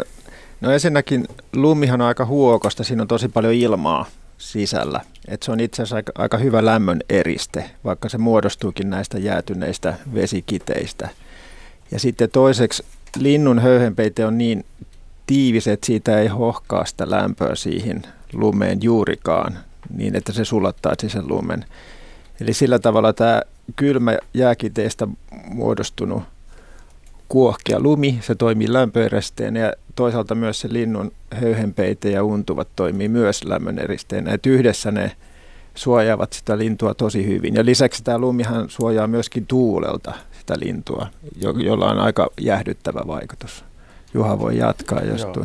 Siis, siis tyypillisiä lumen käyttäjiä on, on kanalinnut, jotka menee kieppiin ja kovilla pakkasilla, niin se on oikeastaan pa- paras ja ainoa keino selvitä pitkien pakkasjaksojen yli. Ja ne voi olla siellä kiepissä siis jopa useamman vuorokauden. Eli jos on tosi huono keli seuraavana päivänä ja kylmä tai tuulee, sataa lunta tosi kovaa, niin, niin ne on varastoinut sen verran kupunsa ruokaa, että selviää siellä kyllä yli vuorokauden. Mutta sitten myös nämä pikkulinnut käyttää yllättävästi, että, että jotkut urpiaiset saattaa olla kiepissä, punatulkut ja tuommoiset maakolot, mitkä nyt on kolon ja kiepin tai kolon ja lumikonkalon välissä tai, tai välistä suurin piirtein, että joku, joku tuommoinen no, kannon kulma, niin sehän on jo tavallaan niin kuin lumen peitossa, niin kyllä sinne vaan linnut etsiytyy, että lumi on hyvä eriste, niin kuin Ari sanoi, ja niitä on mitattukin siis metsoilla, niin mitäköhän nyt arvot suurin piirtein voisi olla. Kyllä se, että jos, jos päällä on pakkasta 20 astetta ja on tarpeeksi lunta ja tarpeeksi hyvä kieppi, niin siellä kieppissä on nolla astetta. Et se, kyllä se on aika suuri ero. Voisiko ajatella, että, että siitä linnusta tuntuu vähän samalla kuin meistä tuntuu olla makuupussissa? Olisiko tämä ihan hölmö metafora? Niin, että olisikohan sitä niin kuin hauska olla siellä, mutta se kieppihän menee siis kanalinnuillakin monesti sillä, että se, se lintu, jos se vaikka pehmeeseen lu- lumeen syöksyy, niin se menee, menee tota, Se menee umpeen. joo, mutta se myöskin kä- kä- menee, kävelee siellä eteenpäin, Joo. että se ei ole välttämättä siinä, ja sitten se tippuu, että se tosiaan menee, Niin sieltä, ro- sieltä ei ole niinku yhteyttä ulkoilmaan, ihan suoraa Ja yhteyttä. sitten sieltä voi olla vaikea tulla pois, jos tulee hankikanto. Mm. Mutta mä, mä en muista, että oliko jossain kuitenkin, että se, se tosiaan niin kuin se ei ole, se ei ole kovin paljon se höy, höyhenpuvun ja sen lumen reunan tämmöinen väli, että se voi olla se kieppi tosi, tosi pieni, pieni siinä suhteessa, mutta että, että voiko se kuitenkin vähän sulattaa, että siihen tulee tavallaan niin kuin semmoinen Mä jääre, tai semmoinen, että se, se reunus on niin kuin aika tiivis ja, ja toi on kyllä ihan hyvä tämä mm. kysymys siinä, että miksi, kun se on kuitenkin kylmä, se on joka tapauksessa kylmä, ja, mutta höyhenpeite ei ole kuitenkaan ulkopuolelta tosiaan niin lämmin, että se on sisäpuolella, se on, niin kuin Ari sanoi tuossa aika hyvin, että se, se kyllä vaan eristää myös sen, että se lintu, samalla kuin vaikka linnun jalat, tämä on ehkä hyvä yhteys, yhteys tässä, että se linnun jalat on, niissähän ei ole kuin harvoilla linnuilla höyhen, höyhennystä, noilla kanalinnuilla, kiirunalla, riekolla on talvella, niin se jalkakin on, sekin on tosi kylmä, että se jalka, jalan lämpötilahan on joku neljä astetta. Joo, ja kun sä mietit sitä, että voisiko sinne niin kuin tavallaan muodostua semmoinen vähän kovempi kuori sinne kiepin sisäpinnalle, niin varmaan niin tapahtuu, koska tuommoinen pakkaslumi, sehän tamppaantuu. Että sitähän pystyy niin kuin puristamaan kasaan, silloin se huokosuus vähän siitä laskee. Niin se lintu, mä kuvittelen näin, siellä kiepissä vähän niin kuin pöristelee itseään, että se saa pikkasen niin kuin tampattua sitä kiepin kieppionkalon sisäpintaa tiiviimmäksi, niin ettei se nyt ihan romahda sen päälle. Sillä on pikkasen siellä tilaa, mutta ei varmaan paljon kannata tehdä, koska mitä tiiviimpi se on, niin sen paremmin se sitten toimii. Niin, ja sit siinä on hyvä, hyvä, hyvä lämpö ilmarako vielä sen lumen ja linnun Joo. välissä pieni. et Kyllä, ei se, kyllä. Joo, näin ja se. sittenhän se voi olla aika syvälläkin siellä hangen sisässä se lintu itse asiassa. Siinä on sitä kuohkea lunta, joka eristää sitten paremmin, niin enemmän sitten vielä siinä ympärillä. Eli luontainen untuva makupussi. Niin, tätä- nimenomaan. Niin, aivan. Luontainen lumimaku. Tähän, tähän päädyin. Oot, oot, Lumiuntuva. Ootko Marin ja nähnyt, nähnyt itse itse tota tämmöisiä kieppijälkiä?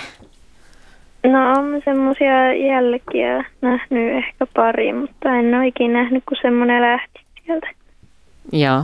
lumeesta. Mut, mutta hyvä kysymys. Va- tyydyttikö tämä vastaus nyt sua? Mm, joo. Hyvä. Tähän asti päästiin, että jonkinlainen vähän niin kuin untuva tai lumi makuupussi kyseessä. Hyvä kysymys. Jatketaan eteenpäin. Hilla Espoosta. Kahdeksanvuotias on soittanut. Hy- Iltaa. Joo. Moi. Ja mit- minkälaista asiaa mietit? Öö, tota, ke- tai no siis miksi joillain eläimillä on sininen kieli, niin kuin vaikka jääkarhulla? No se oli kyllä hyvä kysymys. Miksi jollain eläimillä on sininen kieli? Ja millä eläimillä tuleeko mieleen Kiinan nyt? pystykorva. Kiina, mullakin tuli mieleen se. Niin, ei mullakaan tuu. Ja itse asiassa mä jäin miettimään, että onko jääkarhulla sininen kieli. Merkillisen sattuman vuoksi tänään satuin katsomaan ö, kuvaa, kun jääkarhun hampaita puhdistettiin, koska eräs suomalainen firma oli tehnyt tällaisia, ö, miten mä sanoisin, laitteita, joilla voi tutkia myös jääkarhujen hampaita. Okei, okay, joo. ja niitä on tehty Helsingin yliopiston kanssa yhteistyössä ja niillä on lähinnä tutkittu kyllä, tai ne on kehitetty ihan koirien ja kissojen hampaiden tutkimukseen ja hoitamiseen, mutta, mutta siinä samalla sitten keksittiin, että niitä voi käyttää myös monelle ja eläintarhassa oli oli tuota ranualla jääkarhu, jolla oli hammasvaivoja. Ja sen hampaita hoidettiin siinä kuvassa, mitä mä kattelin, mutta mun mielestä sillä jääkarhulla ei ollut sininen kieli. Ähm, mutta miksi jollain on sininen kieli? Se oli kuitenkin se kysymys. Niin. Mutta onko Suomen luonnossa olevilla eläimillä jollakin sininen kieli? Ei tuu mieleen. Mulla tulee mieleen sam- samainen koira, mitä Juha, Juha tota, mietti, jota kanssa sinikieleksi kutsutaan, mutta miksi se kieli on sininen? Uh, nyt oli kyllä paha kysymys. Täällä on, täällä on ollut monta kiperää, mutta tämä on kyllä, tämä on kyllä varsinkin aika hankala. Ehkä ei siitä ole pahemmin haittaa. Niin, niin, siitä ei ole pahemmin haittaa. Joo. Mutta Vai onko siitä jotain väri muuten hyötyä? siis niin kuin Niin. punertavasti? Tuleeko mieleen mitään niin kuin erilaisia Löytäkääs kaikki kielen kieliä?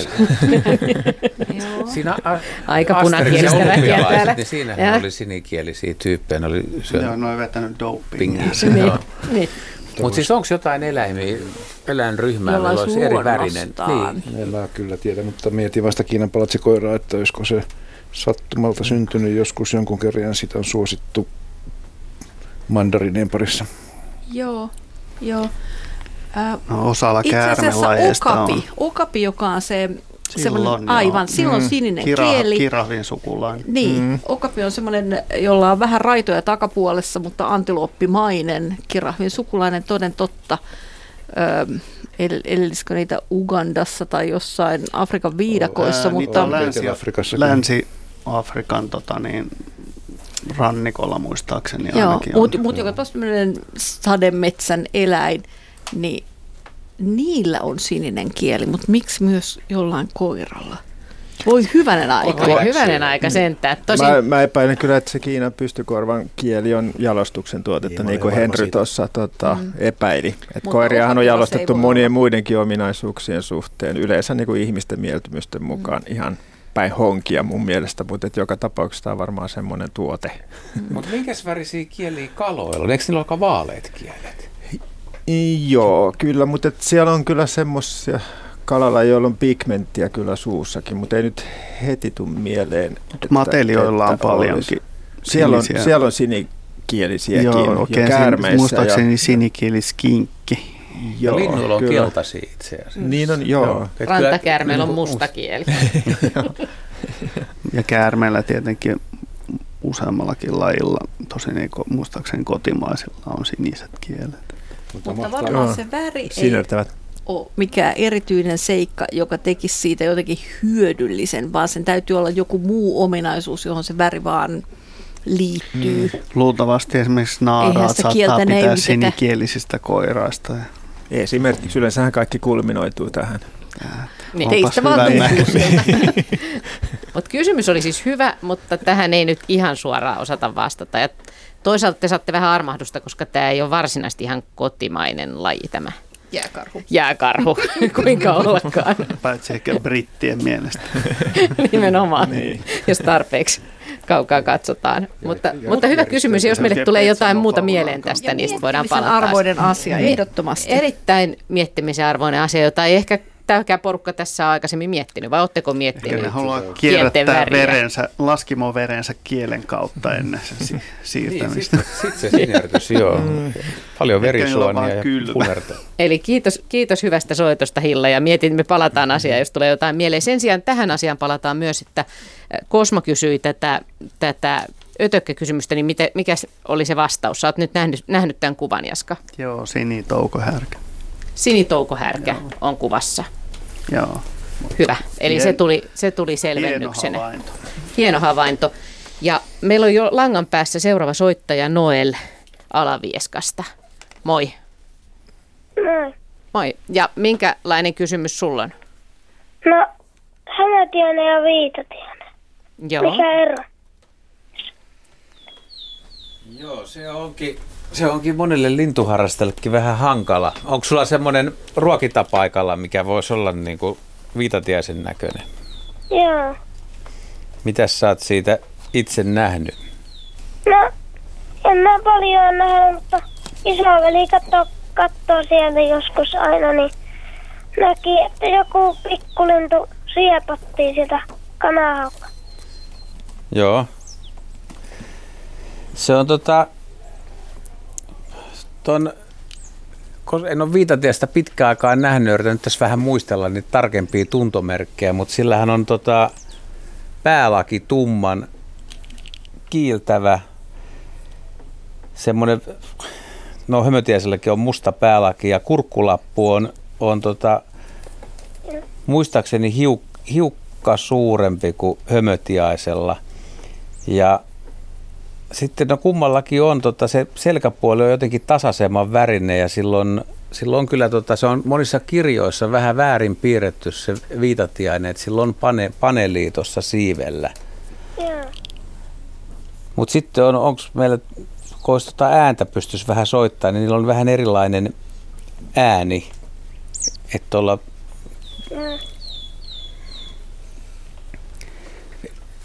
hömötiaisella usein kuuluu semmoista chääpi, chääpi, chääpi, chääpi, chääpi, chääpi, chääpi. Joo. Koko on sama ja viitatiede on siis harvinainen Suomessa, että, mutta nyt juuri näihin aikoihin talvella niin nykyään lähes joka vuosi löytyy ruokinnoilta tota, viitatiittejä. Haluatko joku lisätä tuntomerkkejä kenties, mistä blokkaat? Niillä on aika erilaiset elinympäristöt itse asiassa. Että viitatiainenhan on ihan yleisesti sillä niin kuin kaupunkiympäristössä esiintyvä laji. Että kun taas hömötiainen on enemmän sitten niin kuin tämmöisten vanhojen metsien ja, ja oikeiden metsäalueiden reunojen laji ehkä talvisi, talvisi jos ne tulee ruokinnalle. Et toki molemmat harrastaa vaeltelua, mutta, mutta sillä paikallisesti esiintyessään, niin, niin jos hömötiäinen onkin yhtäkkiä vaikkapa Lounais-Suomessa jossain tammimetsän äärellä ja kuusia enää missään, ja, niin silloin sietää vähän epäillä tätä. Ja, että esimerkiksi tuolla Keski-Euroopassa ja, ja Baltiassa, niin ei ne ole oikein niin kuin hömötiaisen biotoopilla edes ollenkaan, tai semmoisessa paikassa, missä normaalisti heli, hömötiaisia näkyisi, mutta tämä Suomessa on tietysti havumetsiä vähän siellä täällä. Että. Mutta siis valtaosa Suomen viitatiaishavainnoista lukuun ottamatta ihan suoraa vaellusaikaa, että ne pysähtyy ja pääsee näkemään ja kuulee äänen, niin kyllä ne löytyy ruokintapaikoilta. Joo. Ja samaan aikaan, niin kun tähän suuri osa hömötiaistakin, niin no Pohjois-Suomessa ainakin, niin ne tulee ruokinnoille, että hömötiä, ne on nykyään etelärannikolla, niin se on, mä, mä monta vuotta vähän ihmettelin ja epäilinkin näitä talvilintulaskentoja, että kun ihmiset ei mukaan löydä hömötiaisia. Ja nyt tota, on kahtena talvena aika lailla retkeily Hanko, Helsinki ja Kirkkonummen seudulla, niin kyllä voi sanoa, että hömötiäinen on aika vaikea, vaikea laji. Että se, on, se on nyt vähentynyt niin kuin ihan radikaalisti tuolla. Että eipä tullut tuossa muutama, muutaman päivän retkeille, niin ei tullut yhtään hömötiäistä vastaan. Niin, me ollaan varmaan molemmat oltu, silloin kun me oltiin nuoria, niin meillä aina kerrottiin, että hömötiäinen on Suomen neljänneksi yleisin pesivä lintulaji, että ei ole kyllä pitkään aikaa ollut lähe, lähelläkään sitä, että Mites sitä noi... se, niin. se laadukas metsänhoito tu, tuottaa. Että. Isoja vähittäisiä muutoksia, mutta miten noin, tyydyttikö tämä vastaus, on, helpottiko tätä tunnistamista?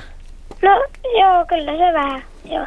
Joo, niin. se ääni on kyllä ensimmäisen, ensimmäisen semmoinen hyvä tuntomerkki, että melkein aina hömötiäinen, kun saa aikansa, aikansa mekkaloi, niin se alkaa tulla niitä tsää tsää ääniä, se on to, ne puuttuu tuolta viitatiaiselta. Kävikö tässä vielä niin hassusti, että kanahaukka vei sen? Niin, tai näin siinä taisi käydä. haukka. Joo, joku sen, joku sen sitten vei. Onko sulla muuten noin tiaiset tuttuja? No on ne talitiainen, sinitiainen kyllä. Sinitiainen on käynyt kädellä jo. Joo. No niin. Hyvä, siitä, siitä, siitäkin oli puhetta aikaisemmin tässä, mutta kiitos hyvästä soitosta sulle ja hyviä lintuhavaintoja Joo. jatkossa. Tän, kiitos. Tänne on muuten tullut nyt tämmöinen kommentti, että mustalla lampaalla on musta kautta sininen kieli tiedoksenne. Okei, eli se liittyykin siihen sen lampan pigmenttiin myös se kieli. Nyt jännät paikat. Jännät Joo. paikat. niin, Kyanismi ja lampaiden niin. Katson lampaita seuraavaksi tosi tarkkaan. Mutta ei ole mustarasta. Ja jää, jääkarhun kitaan katsot myös. Niin. Toivottavasti ei tarvitse katsoa elävän jääkarhun kitaa, se kuulostaa. Jääkarhulla sitten valkoinen kieli. tuota, niin. Tontiorjan mukaan näin. Hyvin on kysymyksiä tullut ja nyt otetaan tähän väliin tämmöinen kuvallinen kysymys jotka, jotka löytyy siis yle.fi kautta luonto sieltä nettisivuilta. Tätä kiveä ihmeteltiin. Muut kivet ovat harmaita ja tuo on ihan kauttaaltaan vihreä, mutta ei yhtään pörröinen. Eli ei ollut paksua jäkälää tai sammalta, kysyy Henri. Ja vastaaja myöskin. Henry. Henry. niin. Joo, toi vihreä pinnote, mikä tuossa isossa kivessä on, niin se on todennäköisesti se on levää kuvan tietysti otettiin kaukaa, ettei sitä pysty näkemään yksityiskohtaisesti, mutta tämmöiset vihreät leväät kosteilla kivillä, kosteilla maapuilla, niin kuin tuolla taustalla näkyy olevan myöskin tätä samaa levää noilla maapuilla, niissä on varmaan sammaltakin kyllä. Niin, niin meillä on kaikki levät ei missään nimessä ole mitään vesikasveja, vaan meillä on myöskin maalla eläviä levälajeja. Niillä ei ole suomenkielisiä nimiä näille leville vielä olemassa, mutta tämä on semmoinen Trebouksia niminen levä, mikä usein tekee tämmöistä vapaata vihreää leväpintaa niin kiville kuin puille. Ja, ja se, että miksi osa kivistä on paljaita ja osa ei, niin se on ehkä vähän vaikea sanoa tästä kiveä näkemättä, mutta jos kiven pinta on huokonen, kiven laatu on sellainen, että se pidättää kosteutta paremmin kuin joku naapurikivi, niin semmoiselle pinnalle syntyy levää herkemmin, pystyy tarttumaan siihen. Ja tämä levä itsessään on aika mielenkiintoinen suku. Se on leväsuku, mikä elää vapaana, mutta pystyy myöskin tekemään symbioottisesti jäkälää sienten kanssa. Eli se on sekä että pärjää itsekseen, mutta vielä symbioottinen myöskin. Ja mikä on tietysti jäkälän kannalta tosi näppärää, kun itiö lentää jonnekin, niin tätä levää on valmiina tyrkyllä. Eli jolloin jäkälä pystyy muodostumaan. Jäkälät leviää suullisesti ja suvuttomasti, mutta kun itiö lentää, niin siinä on pelkkä sieni ja siinä on pakko löytää leväkumppani. Ja silloin kun on levää tarjolla, niin silloin voi syntyä uusi jäkälä. Ihan porojäkälillä, torvijäkälillä esimerkiksi on tätä trebouksia levää symbioottisena siinä sekovarressa, joka siis hoitaa yhteyttämisen, josta jäkälä saa ravintoa, sokereita ja sieni tästä tarjoaa suojaa ja muita etuja. Tuommoisen vihreän kiven päällä voi olla myöskin jotakin jauhojäkäliä hyvin pieniä tai hyvin pieni maksasammalia ja muuta sellaista, että tuskin siinä pelkkää levää on. Että, mutta ne on todella pieniä ja kaikki tyyni. Tämä on hienon näköinen vihreä kivi, mutta eikö joskus voi nähdä myöskin punaisia kiviä? Joo, tässä on sitten eri jäkälä suku taas, on trentepuolia, ja silläkään, jos suomeksi nimeä sen siinä nimi on, tämä ekäinen nimi on perintöpuoli ioliittus, eli orvokin tuoksuinen. Kun kosteella nuuhkit sitä joskus sopivalla säällä, niin sitä tulee sellainen vieno orvokkivainen tuoksu, että suosittelen. Ja Ari. Niin ja tästä vielä Henry sitä vähän sivuskin, että miksi joku kivi on vihreä ja vieressä kivi, oleva kivi on harmaa, niin luultavasti johtuu siitä, että tota, siinä on eri mineraaleista kysymys. Että usein tämmöiset kalkkipitoiset irtolohkareet, niissä, niistä liukenee just nimenomaan kalkkia, joka hyödyntää näitä leviä ja jääkäliä myöskin kasvussa. Tulee herkemmin ravinteita. Aivan. Ja sitten yleensähän Suomen maaperät, esimerkiksi graniitti, kivenlohkareet, ne on aika niin kuin happamia Kyllä. ja huonoja kasvualustoja tämmöisille näin juuri. epifyyteille. Ja tästäkin kivestä näkee, että se on hyvin tuommoinen niin kuin kuoppapintainen, että se ei ole missään edes mikään sileä kivi. Hyvä. Meillä on jo seuraava soittaja, eli Emi Helsingistä. Iltaa. Tai moi. moi. Kummin vaan. Ja mitä, mitä mietit? Niin, että millä todennäköisyydellä, jos on niin kuin jossain metsässä, niin millä todennäköisyydellä karhu niin kuin hyökkäisi tai niin kuin silleen, hyökkäisi sille kimppuun, ihmisen kimppuun? Mä voin aloittaa nolla prosenttia mun kohdalla. no niin, hen, hen. mä luulen, että me ollaan kaikki oltu aika paljon metsässä ja se, että edes pääsee näkemään karhun, on hirvittävän harvinaista. Mm. Ää, mä en ole ikinä osunut kohdalle niin, että mä näkisin sen. Mä oon joskus nähnyt karhun kakkoja. Mä oon joskus nähnyt lämpimät karhun kakat ja tiennyt, että se on ihan lähellä. Mutta mä en ole ikinä osunut sellaiseen kohtaan sattumalta, missä olisi karhu. Äm, se, että karhu hyökkää ihmisen kimppuun, on tiettävästi tapahtunut kerran viimeisen sadan vuoden aikana tai jotain.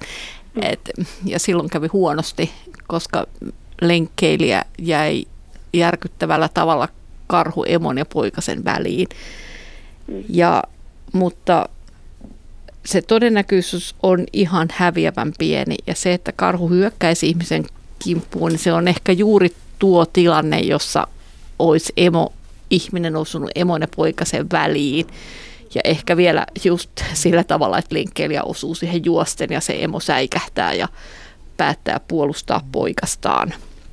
Ja jos nyt Hirvet ja porot kyllä. on enemmän ihmisiä niin, jos nyt ihan harrastetaan ihan todennäköisyyslaskelmaa, niin varmaan jokainen suomalainen meistä viidestä ja puolesta miljoonasta on käynyt metsässä ja jos se on tapannut, tapahtunut kerran viidestä ja puolesta miljoonasta, niin sehän on rutkasti vähemmän kuin esimerkiksi voittaa lotossa jotakin.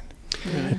Mä tuota, Heidikin on varmaan kuullut, kuullut ja varmaan lukenutkin niitä tutkimuksia, mitä on Suomessa tehty, niin jossa on käytetty tietenkin biologian opiskelijoita koeeläiminä ja, ja tota niin, siinä on tässä kokeessa on tota niin, ollut pantakarhuja, ja tota, niin, ihmisiä on kävelytetty tietäen, että missä se karhu on, niin, niin kuin sillä vähän sivuttaen sen karhun niin kuin, Niitä kohti niin kuin, kuitenkin vähän. Kohti, mutta selvästi, niin kuin, että se näkee, että tuo menee ohi, mm. jos minä vain nyt olen tässä enkä lähde juoksentelemaan minnekään, siis karhu.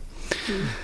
Ja sadassa prosentissa niin näistä tapauksista niin ihminen ei huomannut karhua ja suurimmassa osassa tapauksista karhu vaan painautui maahan eikä tehnyt mitään, odotti, että ihminen menee sitä valittua reittiä ohitse.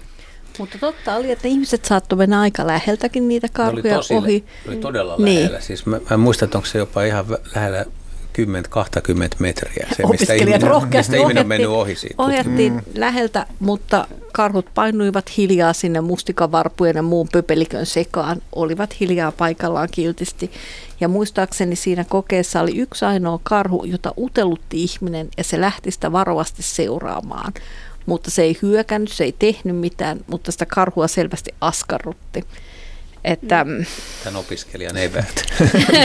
en tiedä, oliko sillä jotain hyvän hajuista mukanaan, mutta eh, kyllä itse ajattelen niin, että Suomessa ei tarvitse pelätä karhuja missään tapauksessa metsässä liikkuessa. Että kyllä mä siellä metsäautotiellä pelkäisin, että sieltä tulee joku tyhmä hurjastelija autolla todennäköisemmin kuin karhu. Niin, no tai siis kyllä, kyllä sinänsä, niin kuin jos näkee karhun, niin, niin karhu yleensä siinä tapauksessa niin kuin lähietäisyydeltä, niin karhu haluaa näyttää itsensä sinulle hyvin suurella todennäköisyydellä ja se on naaras karhu. Ja silloin kannattaa vaan, niin kuin, sitä kannattaa kyllä pelätä, ja, mutta rauhallisesti poistua takaperin siihen suuntaan, mistä meni. Eikä missään nimessä lähteä juoksemaan pakoon, koska se saattaa tämmöisen petoeläimen niin kuin alkeellisimmat vaistot, että oho, toi lähti pakoon, no minä lähden perään. Kuinka moni, Tilanne voi eskaloitua Kuinka moni silloin. teistä tästä porukasta luonteella on nähnyt karhun spondina? Ei. Ei. Ei. Kaksi. Kaksi on nähnyt. Mä, ja te olette mä, paljon liikkunut maastossa. Joo, mä, mä oon nähnyt siis kojussa monta, mutta se on eri Joo. homma. Mutta yhden, yhden on nähnyt sillä lailla kesäyönä kovassa sateessa Kuusamossa, kun tuli, tuli tota metsästä tielle ja pysähtyi, nousi seisoo ja katsoi meitä hetken aikaa. Me hidastuttiin auto ja sitten jatkoi ja sitten se katosi sinne mystisesti. Ja se onkin hienoin karhuhavainto. Okei, mutta olitte autossa niin. ja karhu niin. oli ulkona. Joo, Onko Joo. Oliko sullakin autohavainto? Ei todellakaan, siinä ollut lähemmälläkaan mitään autoja. Se oli Pohjois-Uralilla Navapiirillä ja mä pysähdyin katselemaan, että oho, että tässä on karhun kakka ja sitten mä astuin muutama askeleen eteenpäin, niin siitä lähti karhu lentoon siitä.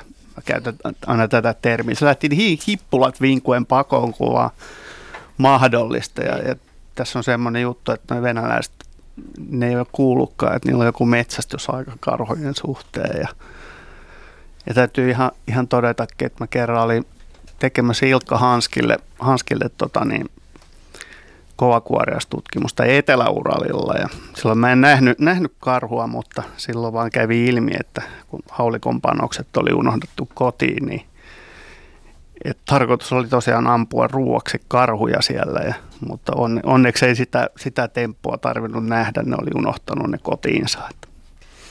Hyvä. Tällaisia karhutarinoita, mutta tosiaan ei, ei tarvitse kyllä karhua pelätä. Meillä on vielä joitain minuuttia aikaa. Meillä on yksi soittaja, eli Kristiina, viisivuotias Kristiina Kirkkonummelta ehtii vielä tähän lähetykseen, eli moi. moi. Oletko vielä siellä langan päässä? Hyvä. Ja minkälainen kysymys sulla on? Miksi kissat syö rottia?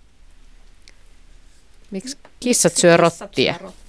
Ähm, kaikki kissat eivät syö rottia, osa kissoista pelkää rottia.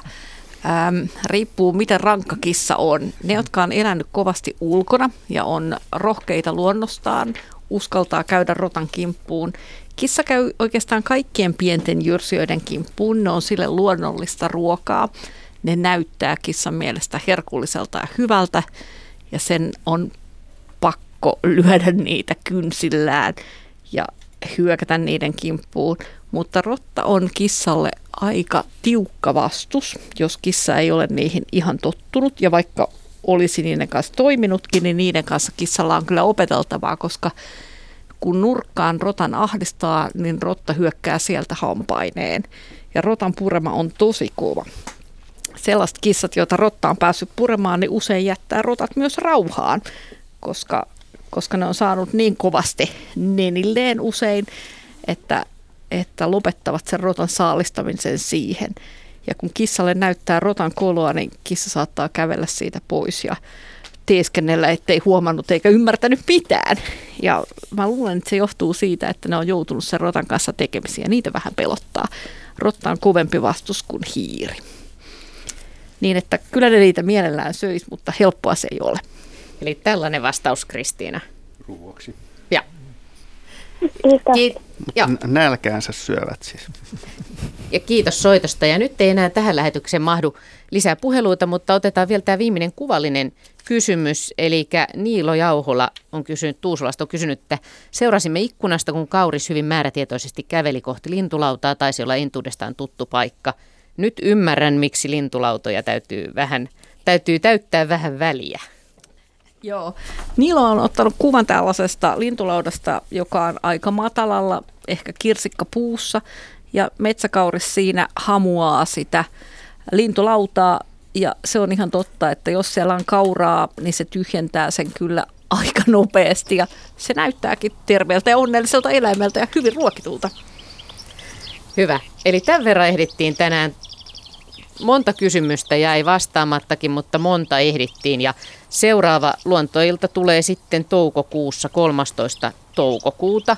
Eli silloin sitten, sitten on erikseen nimenomaan lastenluontoilta, mutta tietenkin hyviä kysymyksiä voivat kaiken ikäiset lapset myös soittaa ja lähettää luontoiltaa seuraavan kerran jo kuukauden kuluttua keskiviikkona 15. tammikuuta.